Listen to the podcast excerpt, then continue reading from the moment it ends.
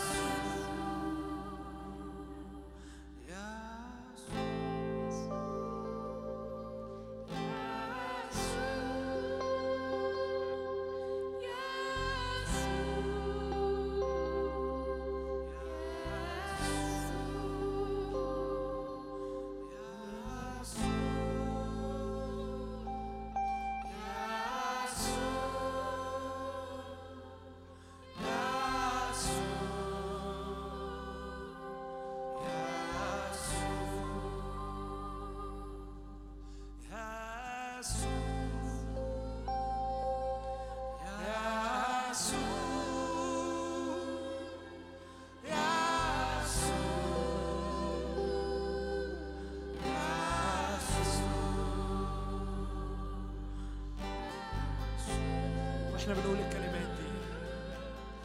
الرب مالي قلبي بانه إحنا كتير قوي بنيجي نقول له كما في السماء كذلك على الأرض.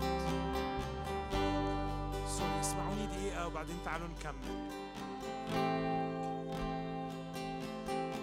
كتير قوي إحنا بنقول كما في السماء كذلك على الأرض.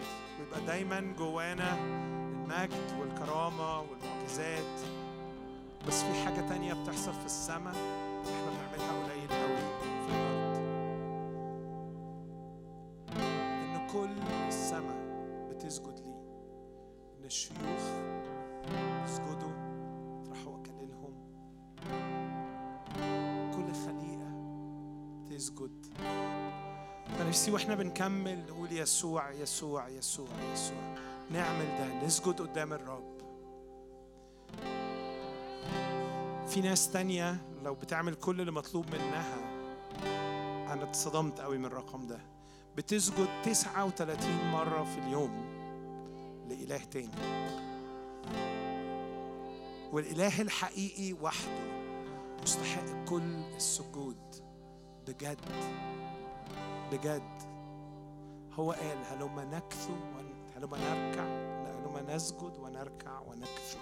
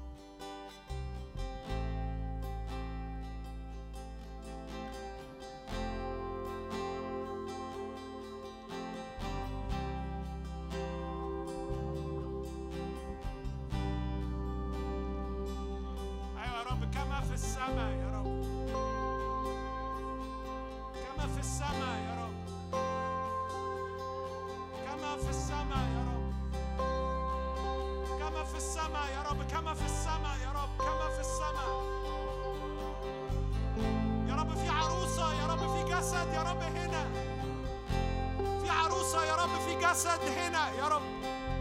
ساقط على وجهه أمامك يا رب كما في السماء. كما في السماء كما في السماء. كما في السماء كما في السماء.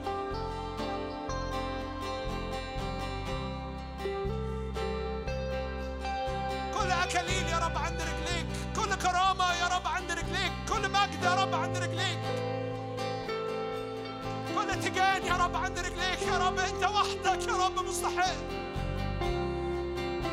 وحدك يا رب مستحق انت وحدك يا رب مستحق يسوع يسوع يسوع يسوع يسوع. ليس اسم آخر. يسوع.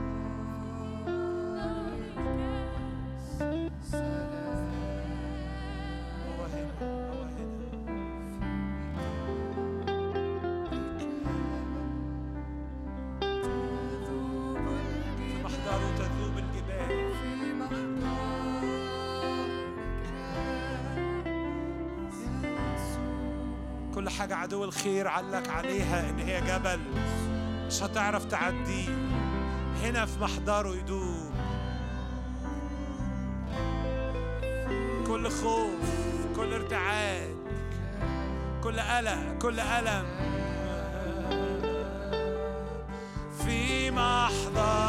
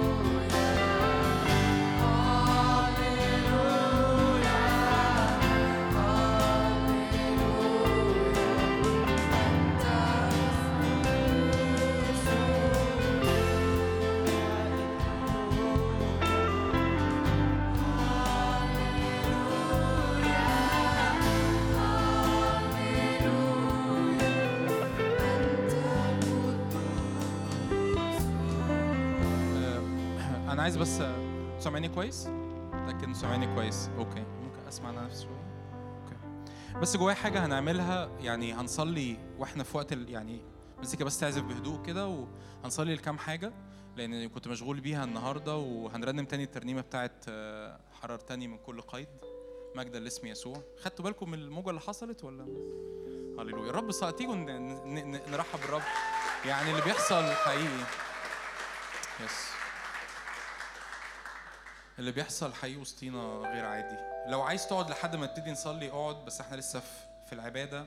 ما دخلناش في الوعظة. ما تحسبوش دي ليا ما تحسبوهاش عليا في الوعظة. إحنا في العبادة. خليك انت مهدي قلبك مهدي كيانك تستقبل من الرب. بس أنا اتشغلت بأمر معين من كل كل فترة للتانية كده بشعر ان الرب عايز يعمل كأنه عايز دايما يفكرنا انه إحنا مش بنحضر اجتماع كما لقوم عادة أو لكن كانوا بيعمل عايز يعمل مقابلات معانا. بس فأنا عايز أصلي ضد ثلاث حروب ثلاث حروب شاعر إن هم مرميين على على ناس كتير وسطينا. وعايز أشرح لك حاجة معينة قبل ما أقول لك إيه هم الثلاث حروب دول. لازم نبقى فاهمين إنه في عالم الروح إحنا كائنات روحية والكائنات الروحية دي وإحنا كائنات روحية ولينا نفس لينا مشاعر. إحنا عاملين زي ال ال الموبايل. عارفين الموبايل؟ الم- زي الموبايل زي التليفون المحمول. طول الوقت أنت بتستقبل رسائل طول الوقت. في رسائل انت عايزها في رسائل انت حاببها في رسائل انت ممكن تكون مستنيها. وفي رسائل يعني أنا مثلا من يومين ثلاثة كده غالبا حصل مشكلة في أورنج كان في رسالة بتتبعت لي حرفيا كل ثلاث ثواني نفس الرسالة عمالة تتبعت لي إعلام كده معين. ففي رسائل بتبعت بتتبعت لك انت عايزها ورسائل تانية انت إيه؟ انت مش عايزها.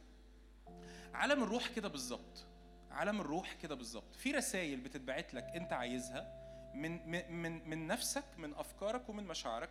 وفي رسائل الرب بيبعتها لك من الروح القدس وفي رسائل تانية بتتبعت لك من أرواح شر. ده مش وقت التعليم لكن ببساطة لازم تبقى فاهم إنه إحنا زي ال- الموبايل زي الراديو زي الريسيفر بتاع التلفزيون زي أي حاجة. في طول الوقت إشارات بتترمي. الإشارات دي في بعضها أنت عايزه أنت أنت حابب تستقبله وفي بعضها أنت إيه؟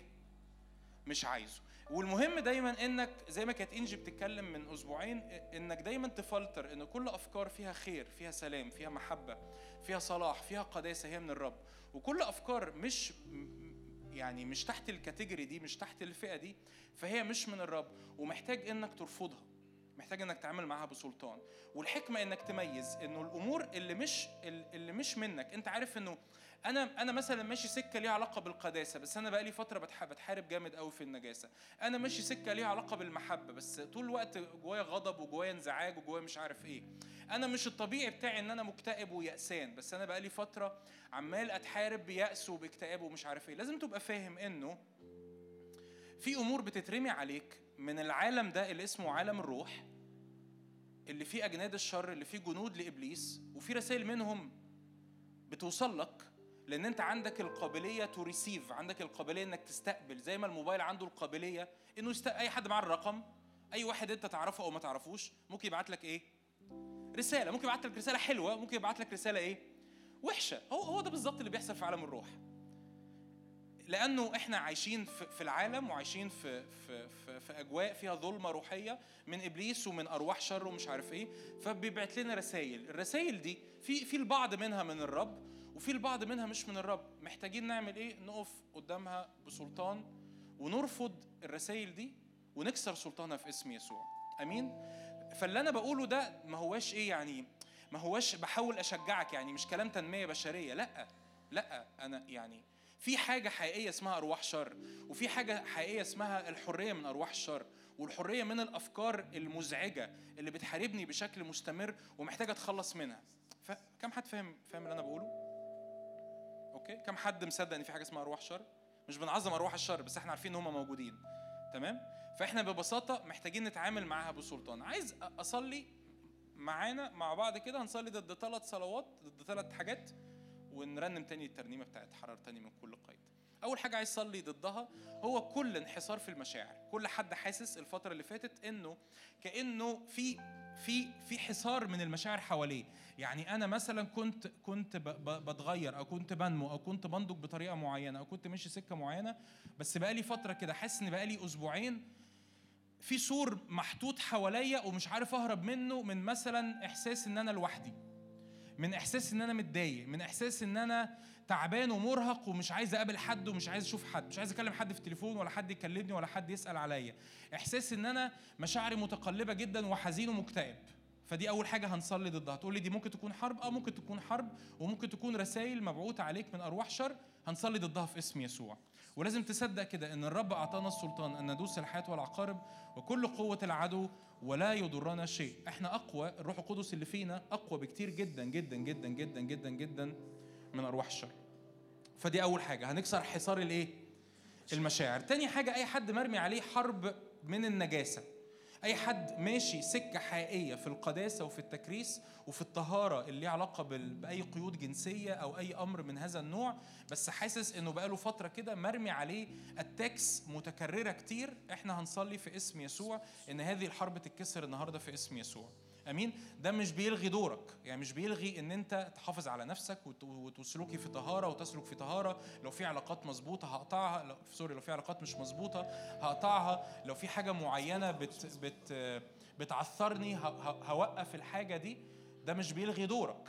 لكن في نفس الوقت بيشيل من عليك حرب كانت مرمية عليك وأنت مش عارف هو أنا ليه في آه، زحمة أفكار في الحتة دي. تالت حاجة عايز أصلي ضدها التشويش والغي. التشويش والغي. أي حد حاسس إن هو مش شايف قدامه متلخبط مش عارف ياخد قرارات مش عارف يفكر تفكير مظبوط دماغه طول الوقت مدوشة. ال- ال- اللي أنا بصوا أنا في حاجات كتير قوي بتحصل وسطينا ما بتتشاركش. يعني في ناس كتير قوي مثلا الفترة اللي فاتت في كذا حد في وسطنا اختبر شفاء طول الوقت طول الوقت طول الشفاء بقى دي دي حاجات حصلت الوقت اللي فات. طول الوقت في ناس وسطنا بيختبروا تحرير. بيختبروا إنه في حاجات بترفع من عليهم بتتشال من عليهم قيود بتتكسر من على حياتهم آه، فده ده بيحصل طول الوقت. ف ف فيعني وما أقصدش يعني إن أنا أقولها بطريقة يعني تبين لك إن أنا كأني متكبر بس أنا عارف أنا بقول إيه. يعني ما أقصدش يعني أنا أوصلها لك كده بس بس أنا عارف أنا بقول إيه وعارف إنه لأن إحنا زيك إحنا زيك بنتحارب بنفس الأفكار دي. عارف يعني إيه أنا ماشي سكك ليها علاقة مثلا بالمحبة بس أنا حاسس إن أنا مش طايق حد. علاقاتي مظبوطة بس حاسس إن أنا عايز أبعد عن كل الناس. بمشي سكة قداسه بس حاسس إن أنا متحارب بنجاسة كتير قوي. حاسس إنه مرة واحدة مشاعر غضب مثلا بتحاول تحوطني أو مشاعر وحدة أو مشاعر انزعاج. ده ببساطة أنت محتاج تتعلم تقف قدامه بسلطان اسم يسوع وتصدق إنه صلاتك اللي بسلطان اسم يسوع بتكسر من عليك هذه الحرب. آمين؟ تعالوا نقف مع بعض. فببساطة الموضوع مش محتاج هايبره إحنا بمجرد بس هنرنم الترنيمة بعدها لمجرد انك يعني إيه تعلن الترنيمة بإيمان وترنم الترنيمة بإيمان وتعلن سلطان الترنيمة بإيمان لكن قبل الترنيمة ارفع إيدك معايا تعالوا كلنا نشترك مع بعض في الثلاث صلوات دول. يا رب بنعلن يا رب انك انك متسلط انك ملك انك عظيم. يا رب شكرا لأنك أعطيتنا السلطان أن ندوس الحياة والعقارب وكل قوة العدو ولا يضرنا شيء في اسم الرب يسوع. يا رب شكرا لأن إحنا الروح القدس فينا والذي فينا أعظم من الذي في العالم في اسم الرب يسوع. ارفع إيدك كده بسلطان. في اسم الرب يسوع. كل حصار علي كل حصار على مشاعري. في اسم الرب يسوع. يتكسر الآن في اسم يسوع. ببساطة انطق الكلمات. ما تقولش آمين ما تقولش باسم يسوع انطق الكلمات. صلي معايا في اسم الرب يسوع. كل حصار على مشاعري كل حصار بمشاعر سلبية كل حصار بمشاعر وحدة كل حصار بمشاعر انزعاج كل حصار بمشاعر إن أنا مش طايق حد ومحدش طايقني كل حصار بمشاعر غضب كل حصار بمشاعر عمالة تتراكم وأنا حاسس إن أنا بقيت محصور في مشاعري. في اسم الرب يسوع في اسم الرب يسوع. هذا الحصار يتكسر من على حياتك الآن يتكسر من على حياتك الآن في اسم الرب يسوع. في اسم الرب يسوع كل حصار بمشاعر حزن كل حصار بمشاعر اكتئاب كل حصار بمشاعر غضب كل حصار بمشاعر سلبية نيجاتيفيتي كل حصار بمشاعر تشاؤم وأفكار تشاؤم. في اسم الرب يسوع يتكسر من على حياتك الآن. في اسم الرب يسوع. خليك رافع إيدك. في اسم الرب يسوع. كل حرب ترمي عليا في بنجاسة. في اسم الرب يسوع بحرب حرب في الأفكار. صلي كده حرب في الأفكار أو حرب في الخيال حرب في الأحلام حرب أثناء النوم أو حرب في علاقات. في اسم الرب يسوع بنتهي روح النجاسة من على حياتي الآن. في اسم يسوع. صلي معايا انطق معايا. ده مش ده مش مجال خالص إنك تكون مكسوف. ده مش مجال خالص إنك تبقى محترم في الصلاة. في اسم أنا هو بصلي أهو معاك فأنا مش مكسوف. في اسم الرب يسوع أنا بنتهي الروح النجاسة. في اسم يسوع. في اسم الرب يسوع أنا بنتهي الروح النجاسة. في اسم يسوع. في اسم الرب يسوع أنا بعلن دم يسوع المسيح يطهر ذهني. دم يسوع المسيح يطهر خيالي. دم يسوع المسيح يطهر مشاعري. دم يسوع المسيح يطهر أعضائي الجنسية. دم يسوع المسيح يطهر إيدي عينيا وداني أفكاري في اسم الرب يسوع. في اسم الرب يسوع. في اسم الرب يسوع. حرية مجد أولاد الله. في اسم الرب يسوع. يا رب صلي كده معايا. في اسم الرب يسوع أنا بستقبل من روح القدس قوة للطهارة قوة للقداسة. في اسم الرب يسوع أنا بستقبل من روح القدس الآن قوة للطهارة وقوة للقداسة في اسم الرب يسوع. قوة للطهارة وقوة للقداسة في استقبل. الروح القدس اللي فيك مكتوب عنه انه روح القداسة. فقول له روح الله لأن أنت روح القداسة أنت تعطيني قوة على القداسة في اسم يسوع. صلي. أنت أنت فاكر أنت ليه فاكر إن الصراع ده بتاعك أو إن أنت أو إن أنت المفروض تدخل فيه لوحدك بقوتك؟ صلي كده اطلب. روح الله أشكرك لأني بستقبل قوة للقداسة وقوة للطهارة في اسم الرب يسوع. يا رب قوة أي علاقات مش مظبوطة أي أمور مش مظبوطة أي حاجات بسمعها أو بشوفها يا رب في اسم يسوع قوة للفصل وقوة للحسم. قوة للفصل وقوة للحسم في اسم الرب يسوع. صلي معايا آخر صلوة في اسم الرب يسوع في اسم يسوع. أنا بنتهي روح التشويش والغي في اسم يسوع. كل تشويش وكل غي على ذهني على مشاعري. كل غياب الرؤية كل مرة مش ما بعرفش آخد قرارات مظبوطة بحس إن أنا متشوش. كل ما أجي أقعد مع ربنا أحس إن أنا متشوش مش عارف أفكر أفكار مظبوطة. في اسم الرب يسوع يا رب أنا بصلي للثلاث أمور دول. يا رب حصار المشاعر يترفع الآن من على شعبك في اسم الرب يسوع. التشويش والغي يتحصر يترفع الآن من على شعبك في اسم الرب يسوع. النجاسة يترفع الآن من على شعبك في اسم الرب يسوع. أي إحساس إنك متشوش مش عارف تذاكر متلخبط مش عارف تصلي مش عارف تقعد قدام ربنا مش شايف قدامك مش شايف مستقبلك في رؤية للخدمة أو في رؤية للدعوة وحاسس إن أنت كل ده فقدته في اسم الرب يسوع. يترفع من عليك بالكامل الآن في اسم الرب يسوع. قول له روح الله مد إيدك كده قدامك قول له روح الله ملاني. قول له روح الله ملاني املى مشاعري املى أفكاري.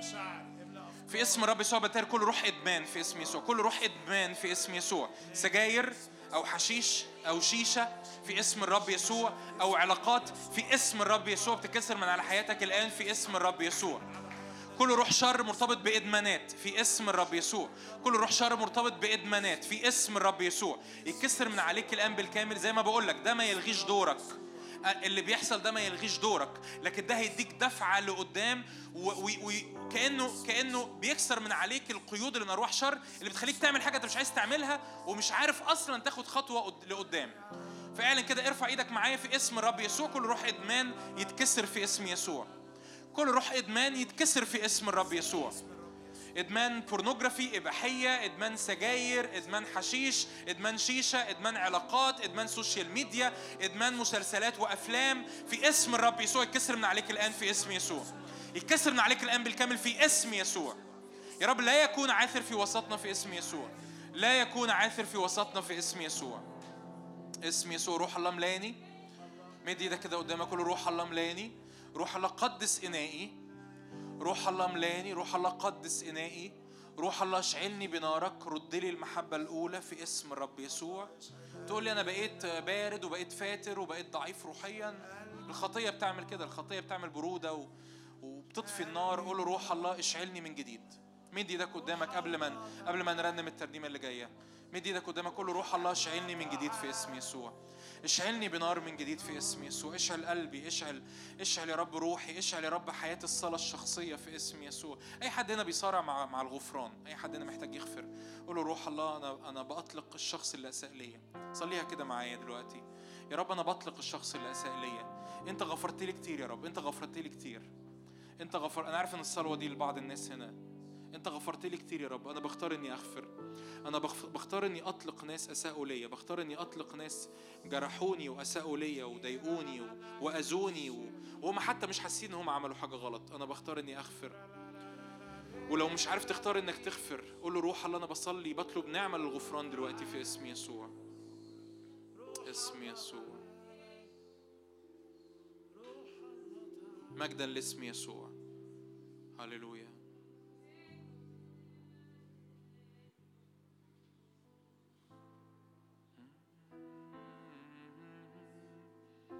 طرق أبعد مني ليس مثل حب العظيم. طهرني بدمه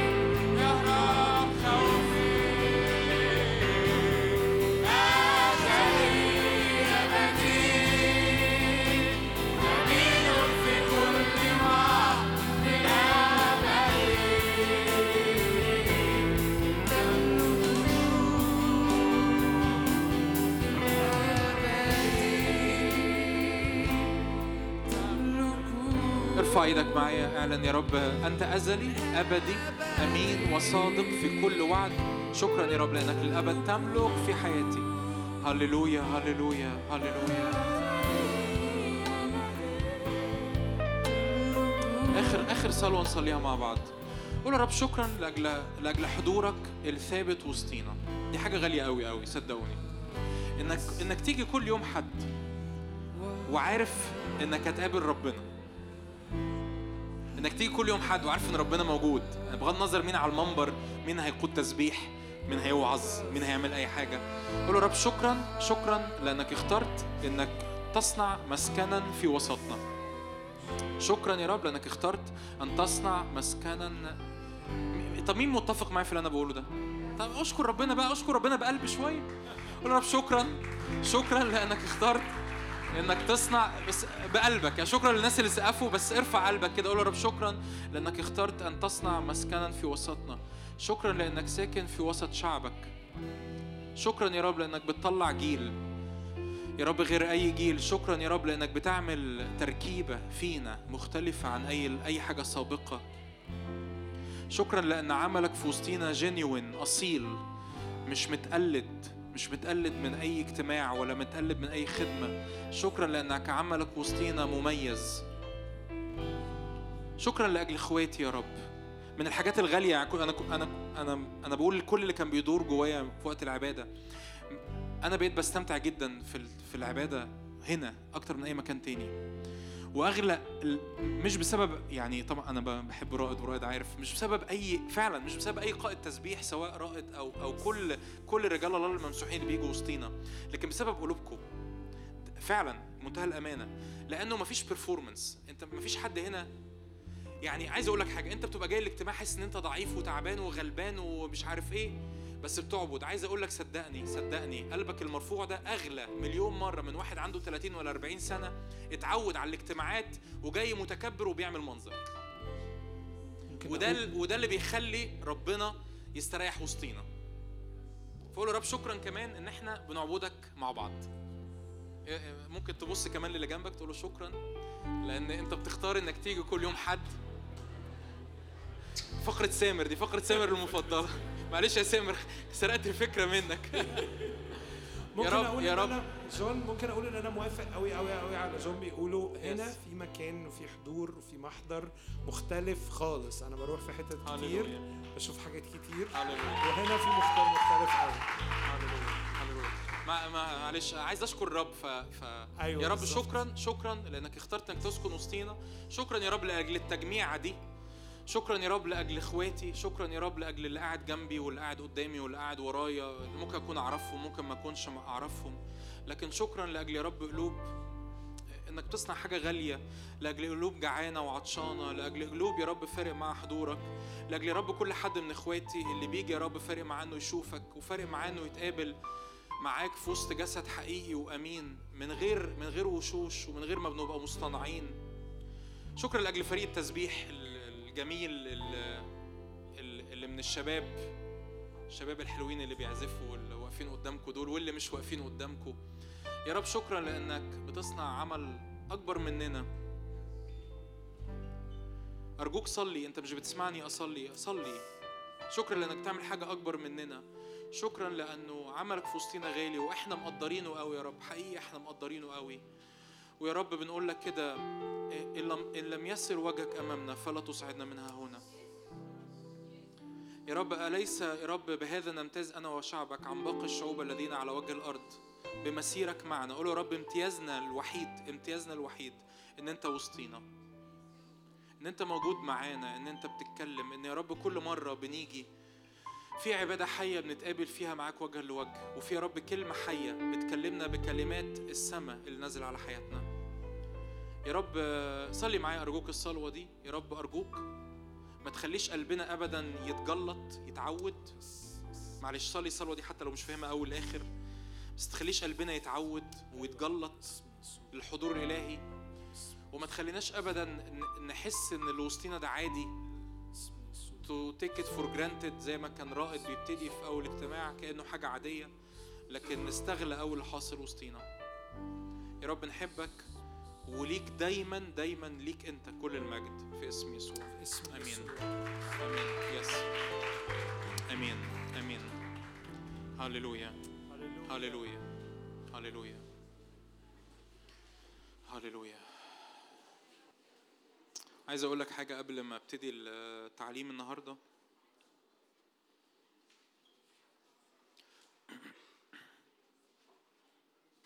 اولا مش عارف.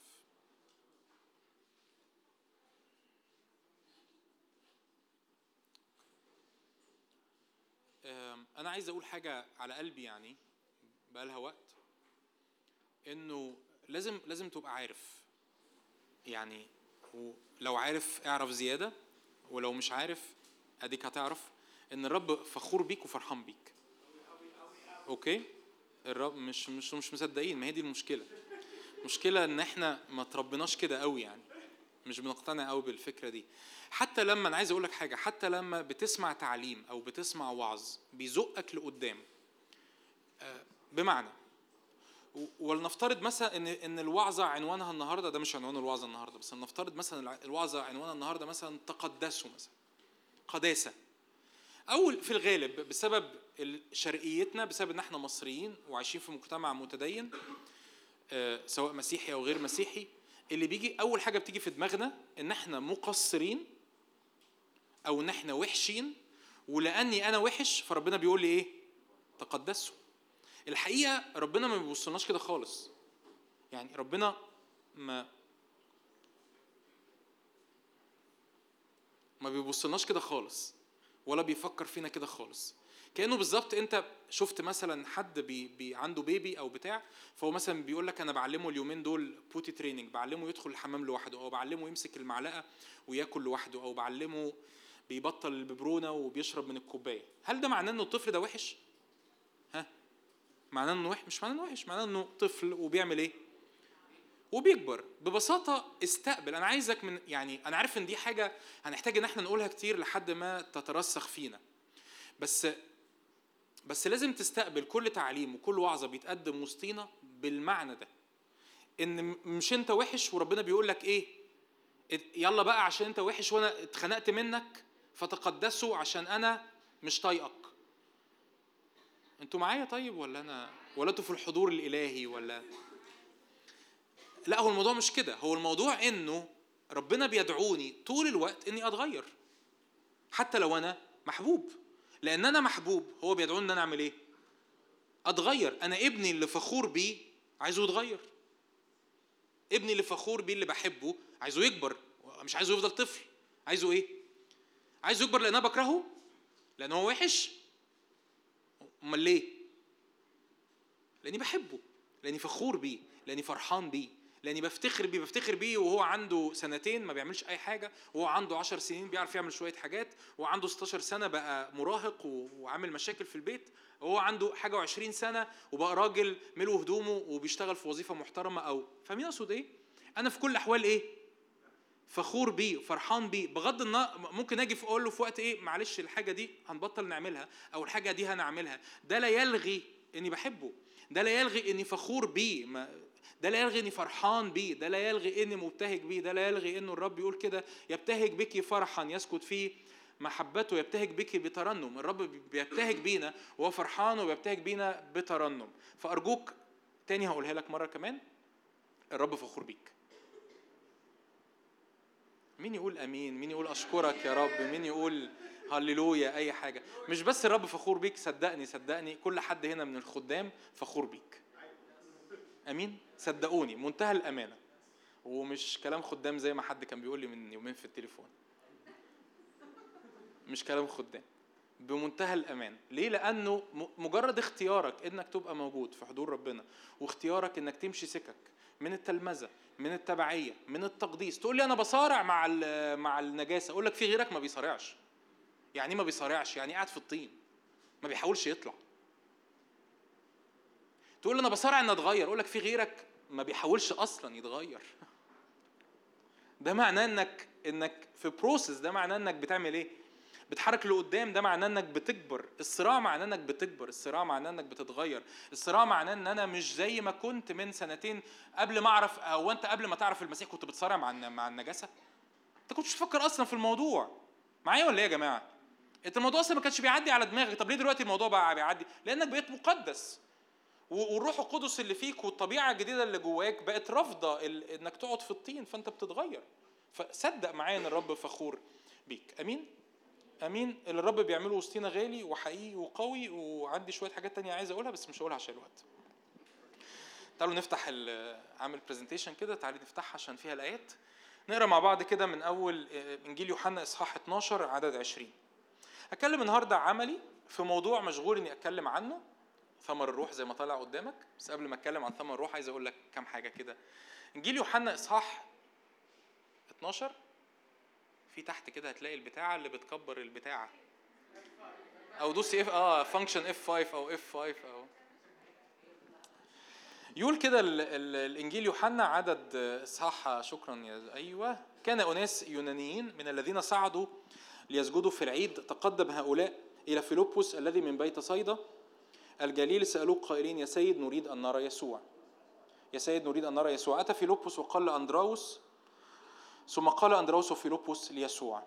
ففي ناس عايشين في اليونانيين يعني عايشين بره أورشليم بره منطقة اليهودية بره المنطقة اللي يسوع وقت في الوقت ده كان عايش فيها. الناس دول رايحين يعيدوا لأن هم أصلا يهود فاليهود بحسب العهد القديم لازم يسافروا أورشليم علشان يعيدوا. فالناس دول جايين من حتة بعيدة سامعين من من اليونان انه إنه في واحد اسمه إيه؟ يسوع عامل قلبان في المنطقة. فدول راحوا لأندراوس سمعوا إنه ده تلميذ من التلاميذ بتاع يسوع فقالوا له كده نريد أن نرى مين؟ يسوع.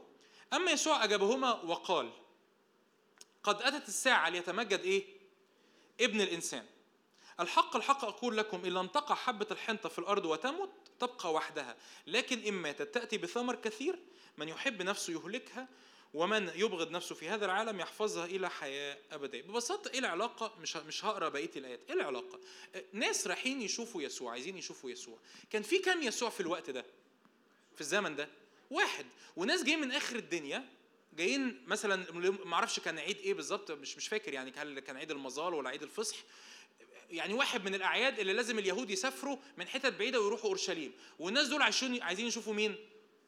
يسوع. يروح يسوع رادد رادد على اندراوس وفيلبس يقول لهم كده قد أتت الساعة. دلوقتي at time هو ده الوقت ليتمجد إيه؟ ابن الإنسان. إيه علاقة ده بالآية اللي قبلها؟ العلاقه ده بالآية اللي قبلها إن الآية اللي قبلها في ناس بيقولوا إحنا عايزين نشوف يسوع. يسوع يقول لهم الوقت جه. إيه الوقت اللي جه؟ إن مش هيبقى عندنا يسوع واحد الناس بتدور عليه عشان يشوفوه. الوقت جه. قد أتت الساعة ليتمجد ابن الإنسان. إيه هو مجد ابن الإنسان؟ إن الوقت جه دلوقتي. إنه الناس مش هتسافر لحتت بعيدة. تخيل معايا لو لسه يسوع قاعد وسطنا بالجسد. ويسوع ده قالوا لك قاعد في أورشليم. مبدئيا أي حد هنا تحت ال 40 سنة ولا ال 50 سنة من الشباب مش هيعرف يروح. مش هتشوفه. ممنوع. تمام؟ قالوا لك كده. في في يسوع ده اللي إحنا بنعبده قاعد فين؟ بلاش أورشليم يا عم قاعد في أمريكا. مبدئيا 25000 جنيه تذكرة طيران. وبعدين مش بس تذكرة الطيران ده في في 7 بليون بني آدم 7 مليار بني آدم على الأرض. فأنت فأنت غالبا ال ال أنت ويتنج ليست هتدخل له إن شاء الله سنة 2065 واحتمال تقعد معاه ربع ساعة أو نص ساعة. يعني خم... أنا أنا حبيت أكرمهم يعني عشان تذكرة الطيران بس. تمام؟ الرب يسوع يقول الوقت جه إنه ما يكونش فيه إيه؟ يسوع واحد يكون فيه يسوع إيه؟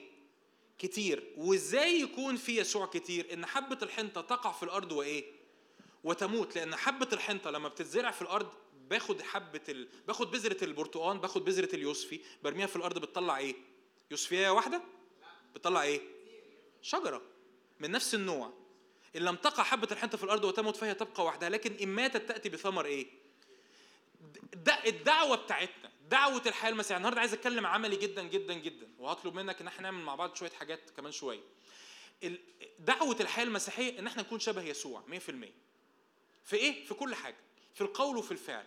في القداسة في القوة في الآيات وفي العجائب في المعجزات وفي المحبة وفي الطهارة وفي التكريس وفي الوداع وفي اللطف في كل حاجة. وهو ده هو ده النضوج الروحي. في في كده في في مث في مث يعني أسطورة كده كنت بسمعها كتير لحد ما أنا عملت كل اللي أقدر أعمله عشان أدمر هذه الأسطورة وأصلي إن هي تتدمر. مفيش حاجة اسمها شخص ناضج روحيا لكنه مش ناضج نفسيا. مفيش حاجة اسمها كده. مفيش حاجة اسمها كده. ليه؟ المشكلة حضرتك في تقييمك أو تعريفك لماهيه النضوج الروحي. أنت فاكر إن النضوج إن النضوج الروحي ده هو إن الشخص يخدم؟ ما هوش ده النضوج الروحي. انت فاكر ان النضوج الروحي ده يبقى شخص على حياته مسحة؟ مش هو ده النضوج الروحي. انت فاكر ان النضوج الروحي ده يبقى شخص بيخرج شياطين؟ ما هوش ده النضوج الروحي. ما هو تعريف النضوج الروحي؟ النضوج الروحي أن تصير شبه يسوع. هو ده تعريف ربنا يخليك. هو هو ده هو ده تعريف النضوج الروحي. يسوع يسوع ما كانش أعرج. يعني إيه ما كانش أعرج؟ ما كانش بيخرج شياطين لكنه طول الوقت بيزعق في الناس. ما كانش أعرج ما كانش بيشفي الناس لكنه طول الوقت بيشتهي. يسوع المسيح كان كامل روح ونفس. كان كامل إيه؟ روح. فتقول لي ده فلان ده ناضج روحيا بس مش ناضج نفسيا. أقول لك هو مش ناضج روحيا هو ممكن عنده مواهب روحية. ممكن يبقى عنده إيه؟ مواهب ممكن بيخرج شياطين ممكن يكون بيشفي ممكن يكون ربنا مديله كلمات علم لكن ده ما اسموش نضوج روحي. حتى المواهب يعني إيه مواهب؟ موهبات جيفتس هدايا. هدايا يعني إيه هدايا؟ يعني حاجة ببلاش ربنا بيديها لناس ما تستاهلهاش. فإيه هو النضوج الروحي؟ النضوج الروحي أن تصير شبه مين؟ النضوج الروحي أن تصير شبه إيه؟ يسوع مش على المنبر. أنتوا معايا يا شباب؟ مش في الاجتماعات. مش في الكنيسة. أيوة حاولت يعني حاولت تقلبي معايا كده. مش في الكنيسة مش في الاجتماعات مش في المنبر. النضوج الروحي هو إنك تكون شبه يسوع في بيتك. فاسأل عليك بابا وماما أقول لهم أخبار صوته إيه في البيت؟ بيزعق طول الوقت؟ بيشتم طول الوقت؟ بيحلف طول الوقت؟ قافل على الباب على أوضته طول الوقت؟ وما بيشوفكوش؟ ولا هو وديع ومتواضع القلب؟ هو ده مقياس النضوج الروحي. تسأل عليا مراتي أخباره إيه في البيت؟ بيساعد؟ بيحب؟ بيكرم؟ بي بيخرج بره نفسه؟ ولا هو على ولا جون ده على المنبر منظر وفي البيت منظر؟ ساعتها بقى تعرف مش بقولك بقى أحكم على حد لكن أحكم على نفسك. ما هو النضوج الروحي؟ النضوج الروحي أن تصير شبه مين؟ يسوع. في كل حاجة. في الحياة العملية مش في الأمور الروحية الطايرة من الهواء أنا أنا بقى يجي لي بقى يجي لي مش عارف يجي لي بقى يجي لي إكزيما بقى يجي لي حساسية بقى يجي لي هرش من الكلام الطاير في الهواء اللي ملوش ترجمة عملية. الحياة الروحية لازم يبقى ليها ترجمة عملية. لو ملهاش ترجمة عملية وفي حاجة غلط. وده اللي بنحاول نعمله إنه دايما من الحاجات الحلوة اللي وسطينا إنه في فليفرز مختلفة. وإحدى التكليفات اللي على حياتي إن الأمور الروحية يبقى ليها ترجمة عملية. لازم يبقى ليها ترجمة عملية. عايز تبقى عايز تبقى ناضج روحيا عايز تبقى مفرقع في الروح. أنا أنا جامد قوي في الروح. هللويا. جامد قوي في الروح يعني شبه يسوع قوي في الروح وفي النفس. مش جامد قوي في الروح معناها إنك عمال ترزع لنا كلمات علم وكلمات حكمة ونبوات وتصلي مع ناس بوضع اليد. جامد قوي في الروح معناها إنك إيه؟ ها ردوا عليا. معناها إنك إيه؟ شبه يسوع. شبه يسوع. في البيت وفي الغيط وفي الاجتماعات ووسط الجموع وانت مقفول على الباب الباب عليك انت والتلاميذ انت شبه يسوع. مش بقول اوعى تفتكر ان الشخص اللي قدامك كامل. اوعى تفتكر كده. الكتاب بيقول كده إلى أن ننتهي جميعا إلى وعناد الإيمان. معرفة ابن الله إلى إنسان إيه؟ كامل. دي رحلة رحلة ننتهي. وخلي بالك كنت لسه بسمع إحدى رجال الله اللي يقول كده ننتهي إلى. يعني ننتهي إلى؟ يعني دي رحلة مستمرة. بنتحرك تجاه حاجة إلى إنسان إيه؟ كامل إلى قياس قامه إيه؟ ملء المسيح. الذين سبق عرفهم سبق فعينهم ليكونوا توبي الدعوة أن نكون مشابهين صورة ابنه. إيه هو؟ ما هو القصد الروحي أو ما هو القصد الإلهي على حياتك؟ قبل ما تقول لي هوعظ ولا هرنم ولا هكرز ولا هخرج شياطين القصد الروحي على حياتك الأساسي من الرب أن تكون شبه يسوع. اعمل دي أي حاجة تانية تبقى سهلة. أو بلاش اعمل دي لو اتحرك في الاتجاه ده أي حاجة تانية هتيجي. اتحرك في الدايركشن ده إنك تكون شبه يسوع 100% أي حاجة تانية في السكه هتيجي. أي حاجة تانية في السكه أي حاجة تانية في السكه هتبقى سهلة. ما فيهاش مشكلة. أمين؟ أمين؟ ده اللي هتحرك فيه النهارده. نفتح مع بعض نقرأ مع بعض غلطية. غلطية خمسة نقرأ مقطع مشهور وهنحكي كده بشكل عملي.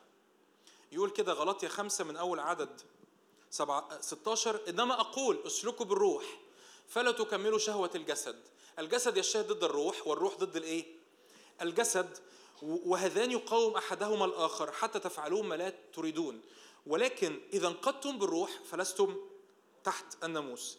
أعمال الجسد ظاهرة. يبتدي يقول للرسول بولس لستة من أعمال الجسد. أعمال الجسد ظاهرة التي هي إيه؟ ويحط حاجات تحس إن هي صعبة قوي خطايا كبيرة جنب خطايا تبان هي صغيرة قوي. بس هو بيسمي العنوان ده أعمال الإيه؟ الجسد. إيه أعمال الجسد يا عم بولس؟ زنا. آه وحشة الزنا. عهاره لا لا لا مش وصينا الكلام ده. دعارة. آه نجاسة. عبادة الأوثان. لا لا لا بس عايز أقول لك إن طبعا بولس الرسول تعريفه لعبادة الأوثان هو الطمع. إنك في حاجة عايز تمتلكها طول الوقت والحاجة دي بقت مسيطرة على حياتك. الطمع الذي هو ده بتعريف الرسول بولس الطمع الذي هو عبادة الإيه؟ الأوثان. عبادة الأوثان سحر. حط بعد السحر إيه؟ حط بعد السحر إيه؟ لا ردوا عليا. ها؟ عداوة. بعد العداوة إيه؟ خصام. غيرة. سخط. سخط الغضب اللي صوته عالي. مش بس غضب لكن الغضب اللي صوته إيه؟ عالي. تحزب. فرق. شلل. ده مع ده وده مع دي وما نسلمش على ده وما نسلمش على دي. تحزب. شقاق. انشقاق ما بين المؤمنين. بدعة.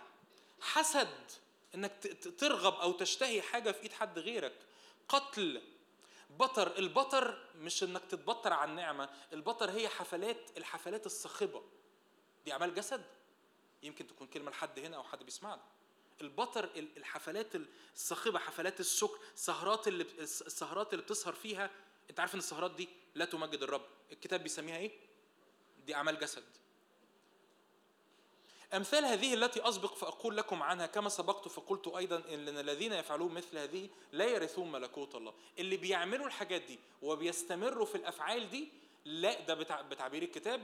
نتخانق بعدين بقى طب أنا مؤمن مش مؤمن هعمل إيه مش هعمل إيه؟ الكتاب بيقول بشكل واضح الذين يستمرون في هذه الأفعال لا يرثون ملكوت الله. ما ينفعش تبقى مستمر ما ينفعش تبقى مستمر. اسمعني كويس. تبقى مستمر في حالة زنا في حالة حسد في حالة خصام في حالة خطية في حالة سهرات صاخبة في حالة حسد في حالة غيرة في حالة عبادة أوثان وتقول أنا مؤمن. لا إيمانك مشكوك فيه. رسول بولس يقول كده لأهل كورنثوس في كورنثوس الثانية يعني بعد كورنثوس الثانية دي مش تاني رسالة بولس يبعتها دي ثالث رسالة بولس يبعتها لأن في رسالة مش عندنا. يقول كده امتحنوا أنفسكم هل أنتم في الإيمان؟ فمفيش أي مشكلة إنك تمتحن نفسك وتكتشف إنه بصراحة هو أنا صليت صلوة من ثلاث سنين ورا الخادم بس هو أنا بجد مؤمن ولا لأ؟ أنا شخصيا قبل ما أقبل الرب يسوع سلمت حياتي بتاع 14 مرة يعني. لحد ما في مرة كانت المرة. حد حد حد عارف فاهم أنا بقول؟ حد عمل زي قبل كده؟ عادي. سلمت حياتي كتير بس ما كانش بيحصل حاجة. لكن ما كانتش من قلبي. فمفيش أي مشكلة إنك تمتحن نفسك. هل أنت في الإيمان؟ امتحن نفسك. وده مش مش عشان ارغبتك لا لا لا. ولو أنت مؤمن وابن للرب ارجع اقف قدام الرب وقول له رب قدسني طهرني نقي نقيني بدمك طهرني بدمك. أما ثمر الروح فهو إيه؟ محبة تسع ثمار. محبة فرح سلام. طول أناء لطف صلاح أنا بفوتهم بسرعة لأن أنا هعدي على كل واحدة واحدة دلوقتي وأدي التعريف بتاعها. محبة فرح سلام. طول أناء لطف صلاح إيمان وداعة تعفف ضد أمثال هذه ليس ناموس. يعني مفيش أي قانون ينفع يلغي الحاجات دي. ولكن الذين هم للمسيح عملوا إيه؟ صلبوا الجسد مع الإيه؟ ده اختيارك إنك بتصلب الجسد. إنك بتقول للجسد نو no. إنك بتقول للجسد مبادئ عامة. اشرح لك شوية مبادئ ليها علاقة بثمر الروح. أول حاجة لازم تدرك إن ثمر الروح اللي أنا هشرحها لك كمان شوية هي صفات موجودة في الله نفسه. يعني من الحاجات الرائعة إن المحبة والفرح والسلام وطول الاناه والوداع واللطف والصلاح والإيمان والتعفف موجودين في مين؟ موجودين في مين؟ في الرب. يعني الرب مليان محبة؟ آه الرب مليان فرح. الرب فرحان ولا متضايق؟ هيبان عليك لو أنت هيبان عليك إلهك شكله إيه؟ لأن القلب الفرحان يجعل الوجه طلقا. الرب فرحان الرب الرب as it is يعني الرب الرب سلس. الموضوع بالنسبة له مليان فرح مليان joy مليان سلاسة. محبة فرح س... رب مليان رب مليان صبر. طول أنا يعني صبر رب مليان صبر رب بيصبر علينا كتير. أنا أنا الرب طويل الروح كثير الرأفة. اتراءف وأرحم. ده ده الرب. فالمبادئ دي موجودة في مين؟ فلما نعدي عليها كمان شوية ادرك إن ربنا بيعاملك بنفس المبادئ ربنا بيعاملك بنفس الثمر ده بيطلقه في حياتك. تاني حاجة خلي بالك إنه قال أعمال الجسد. قال إيه؟ قال إيه؟ لكن قال إيه عند الروح؟ ما قالش أعمال الروح. تاني قال إيه؟ أعمال الجسد. لكن قال إيه؟ ما قالش أعمال الروح قال ثمر الروح. يعني إيه ثمر؟ نتيجة طبيعية. شجرة مغروسة عند مجاري المياه زي ما كان أنا مشغول بالتعليم ده بقالي فترة وده مرتبط قوي باللي وديع كان بيشاركه الحد اللي فات. شجرة مغروسة عند مجاري المياه جالسة عند قدمي يسوع بتشرب من نهر الروح القدس. فالحاجات دي خلي بالك لما نيجي نعدي عليها دي مش محاولات منك إنك تعملهم. يعني هتقول لي إيه؟ طب أنا هحاول أحب. لا ما تحاولش. أنا هحاول أبقى وديع. لا لا لا. أنت تحاول تقعد أكتر قدام الرب. ولما تبقى مغروس عند مجاري المياه بيطلع منك إيه؟ بيطلع منك إيه؟ ثمر مش أعمال. هو ما سماش أعمال الروح هو سماها ثمر يعني نتيجة. ثلاثة المبدأ الثالث الثمار كلها هي أمور عملية اختبارية في حياتك وفي علاقاتك. عايزين ننسف ننسف الحياة الروحية الطايره في الهواء. انزلي وحياتك بس انزلي على الأرض شوية. أبوس إيدك. كلمني لغة أفهمها. كلمني عربي. كلمني محبة. كلمني فرح. كلمني قداسة. كلمني سلام. كلمني اتضاع. كلمني وداع. كلمني خروج عن الذات. مش طول الوقت في الروح وشفت وسمعت وملائكة وأجنحة. انزل لي شوية. انزل لي شوية. لأن هو ده يسوع اللي أنا أعرفه. يسوع تفتكروا يعني يسوع كان عنده اختبارات روحية جامدة ولا لأ؟ يسوع مش محتاج اختبارات ده الابن الوحيد الذي كان في حضن الآب. قصة مش اختبار. يسوع مش محتاج اختبارات أصلا. لكن يسوع ده بين لي إنه ابن الله بالآيات والعجائب لكن كمان بالإيه؟ بالمحبة والطهارة والقداسة والوداعة واللطف والصلاح والإيمان وطول الآناة. في حاجة خارجة منه للنفوس. فالعشرين والخطاة كانوا يحبون أن يدنوا منه بيحبوا يقعدوا معاه. بيحبوا إن هم يقربوا منه بيحبوا إن هم يسمعوا كلامه بيحبوا إن هم يسمعوا التعليم وحاسين إنه بالرغم إنه أكيد أكيد باين قوي عليه القداسة لكن هم حاسين إنه إحنا بنحب نقعد معاه. ما عندناش مشكلة نقعد معاه ما عندناش مشكلة نيجي بضعفنا قدامه لأن هو ده يسوع. فثمر روح هي أمور إيه؟ أنتوا لحقتوا؟ ثمر روح هي أمور إيه؟ عملية عملية. دي حاجات عملية أنت بتعيشها وبتختبرها وبتظهر فيك. أربعة وأخيرا كل ثمر منهم هتستقبله من الرب هتشربه من الرب شخصيا لكن كمان هتطلقه هتحياه في حياتك الشخصية. هنعمل إيه الوقت الجاي؟ طلع موبايلك. شفت أول مرة خادم يقول لك طلع إيه؟ موبايلك. أه بس مش هتفتح البايبل يعني طلع موبايلك كده في إيدك وهديك تعريف لكل ثمرة من الثمار. اللي هم تسعة أو عشرة وهقول لك عشرة ليه يعني؟ أو يعني. هم طبعا في حاجات كتير الروح القدس بيعملها فينا أكتر من التسعة دول. وعايزك تعمل إيه؟ عايزين نكون عمليين. هنعمل تقييم بسيط يعني يعني مش هقول لك بقى قيم نفسك من واحد لعشرة ولا من واحد لخمسة. لا هنعمل تقييم بسيط قوي. في كل واحدة من الثمار دول هتدي لنفسك درجة من ثلاثة واحد يبقى الثمر ده ضعيف يعني شحيح يعني محبة قليلة. اتنين هي متوسطة يعني أنا بحسب الوقت وبحسب خبراتي وبحسب علاقاتي مع الناس اللي حواليا يعني محبتي دايما متأرجحة أوقات أبقى عايز أدي وأوقات أبقى عايز أخرج من نفسي وأوقات أبقى عايز أبذل نفسي وأوقات تانية أبقى أناني وبفكر في نفسي وبفكر في مصلحتي ثلاثة يبقى الثمر ده إيه؟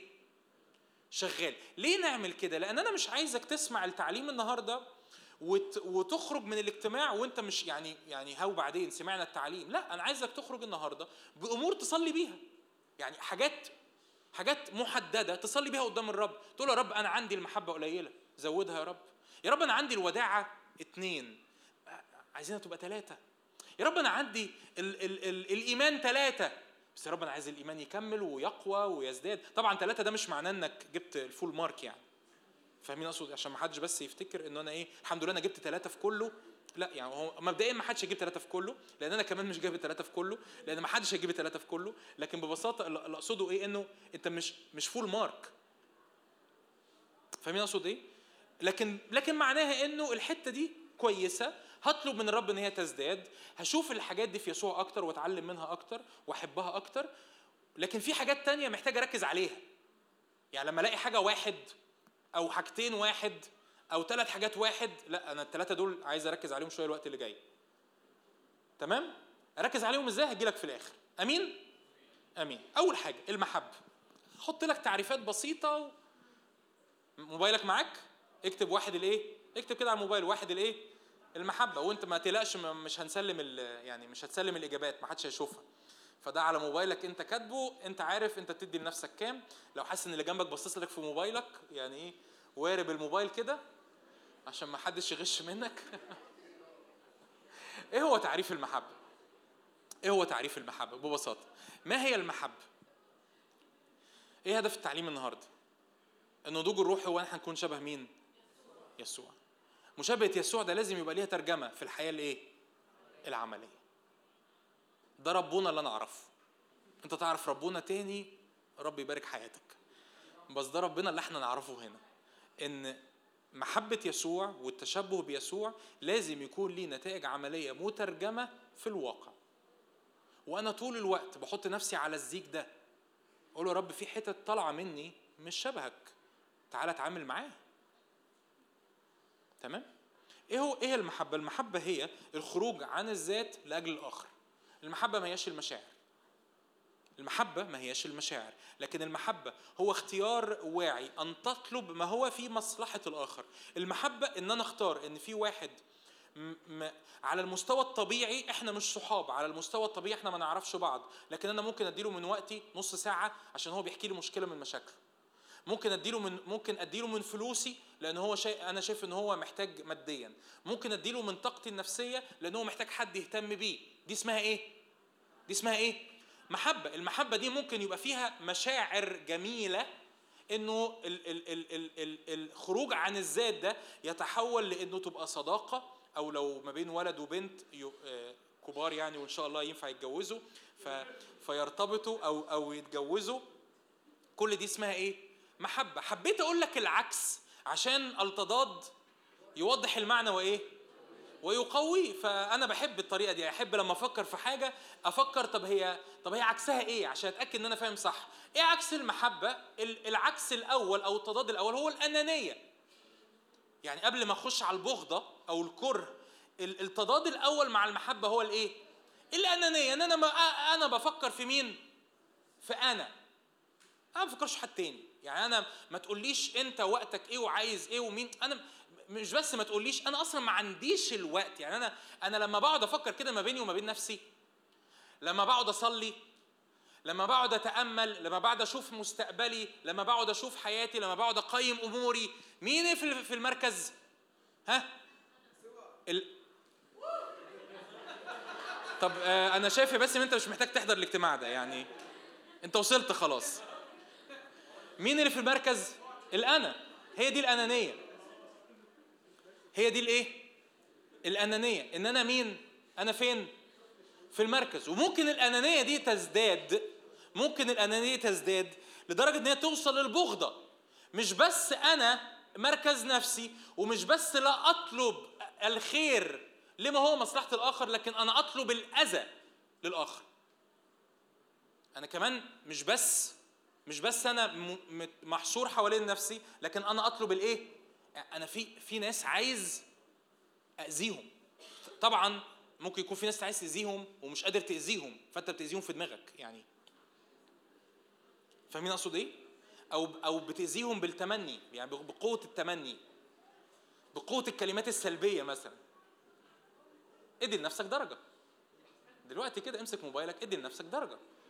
قد إيه من وقتك بتقضيه؟ قد إيه من تفكيرك؟ قد إيه من صلواتك؟ وقتك تفكيرك صلواتك سلوكك. بتصلي بتخرج بره نفسك وقد إيه من وقتك وصلواتك وتفكيرك؟ عشان نفسك. طبعا لو أنت المركز في أغلب الوقت هتدي لنفسك واحد. لو الآخرين هم المركز في أغلب الوقت فهتدي لنفسك ثلاثة لو أنت لسه بتتأرجح ومش عارف تميز قوي ادي لنفسك اثنين ده هنعمله في كل اللي جاي في كل الثمر اللي جاي. عايز أقول لك حاجة حتة كده ربنا شغلني بيها وأنا بحضر إن كتير حاجات بنسميها حب. كثيرا ما نسميه محبة هو مجرد أنانية. أنا بحب أمير. ليه؟ آه بنبسط معاه. يعني إيه أنا بحب أمير. ليه؟ عشان بنبسط معاه. يعني مين اللي مستفيد؟ أنا. دي مش محبة. والدليل على كده إن أول ما أمير يبطل يهتم أو أول ما أمير يبطل يقدم لي اللي كان بيبسطني أنا ما بقتش أحب أمير. أقولها تاني؟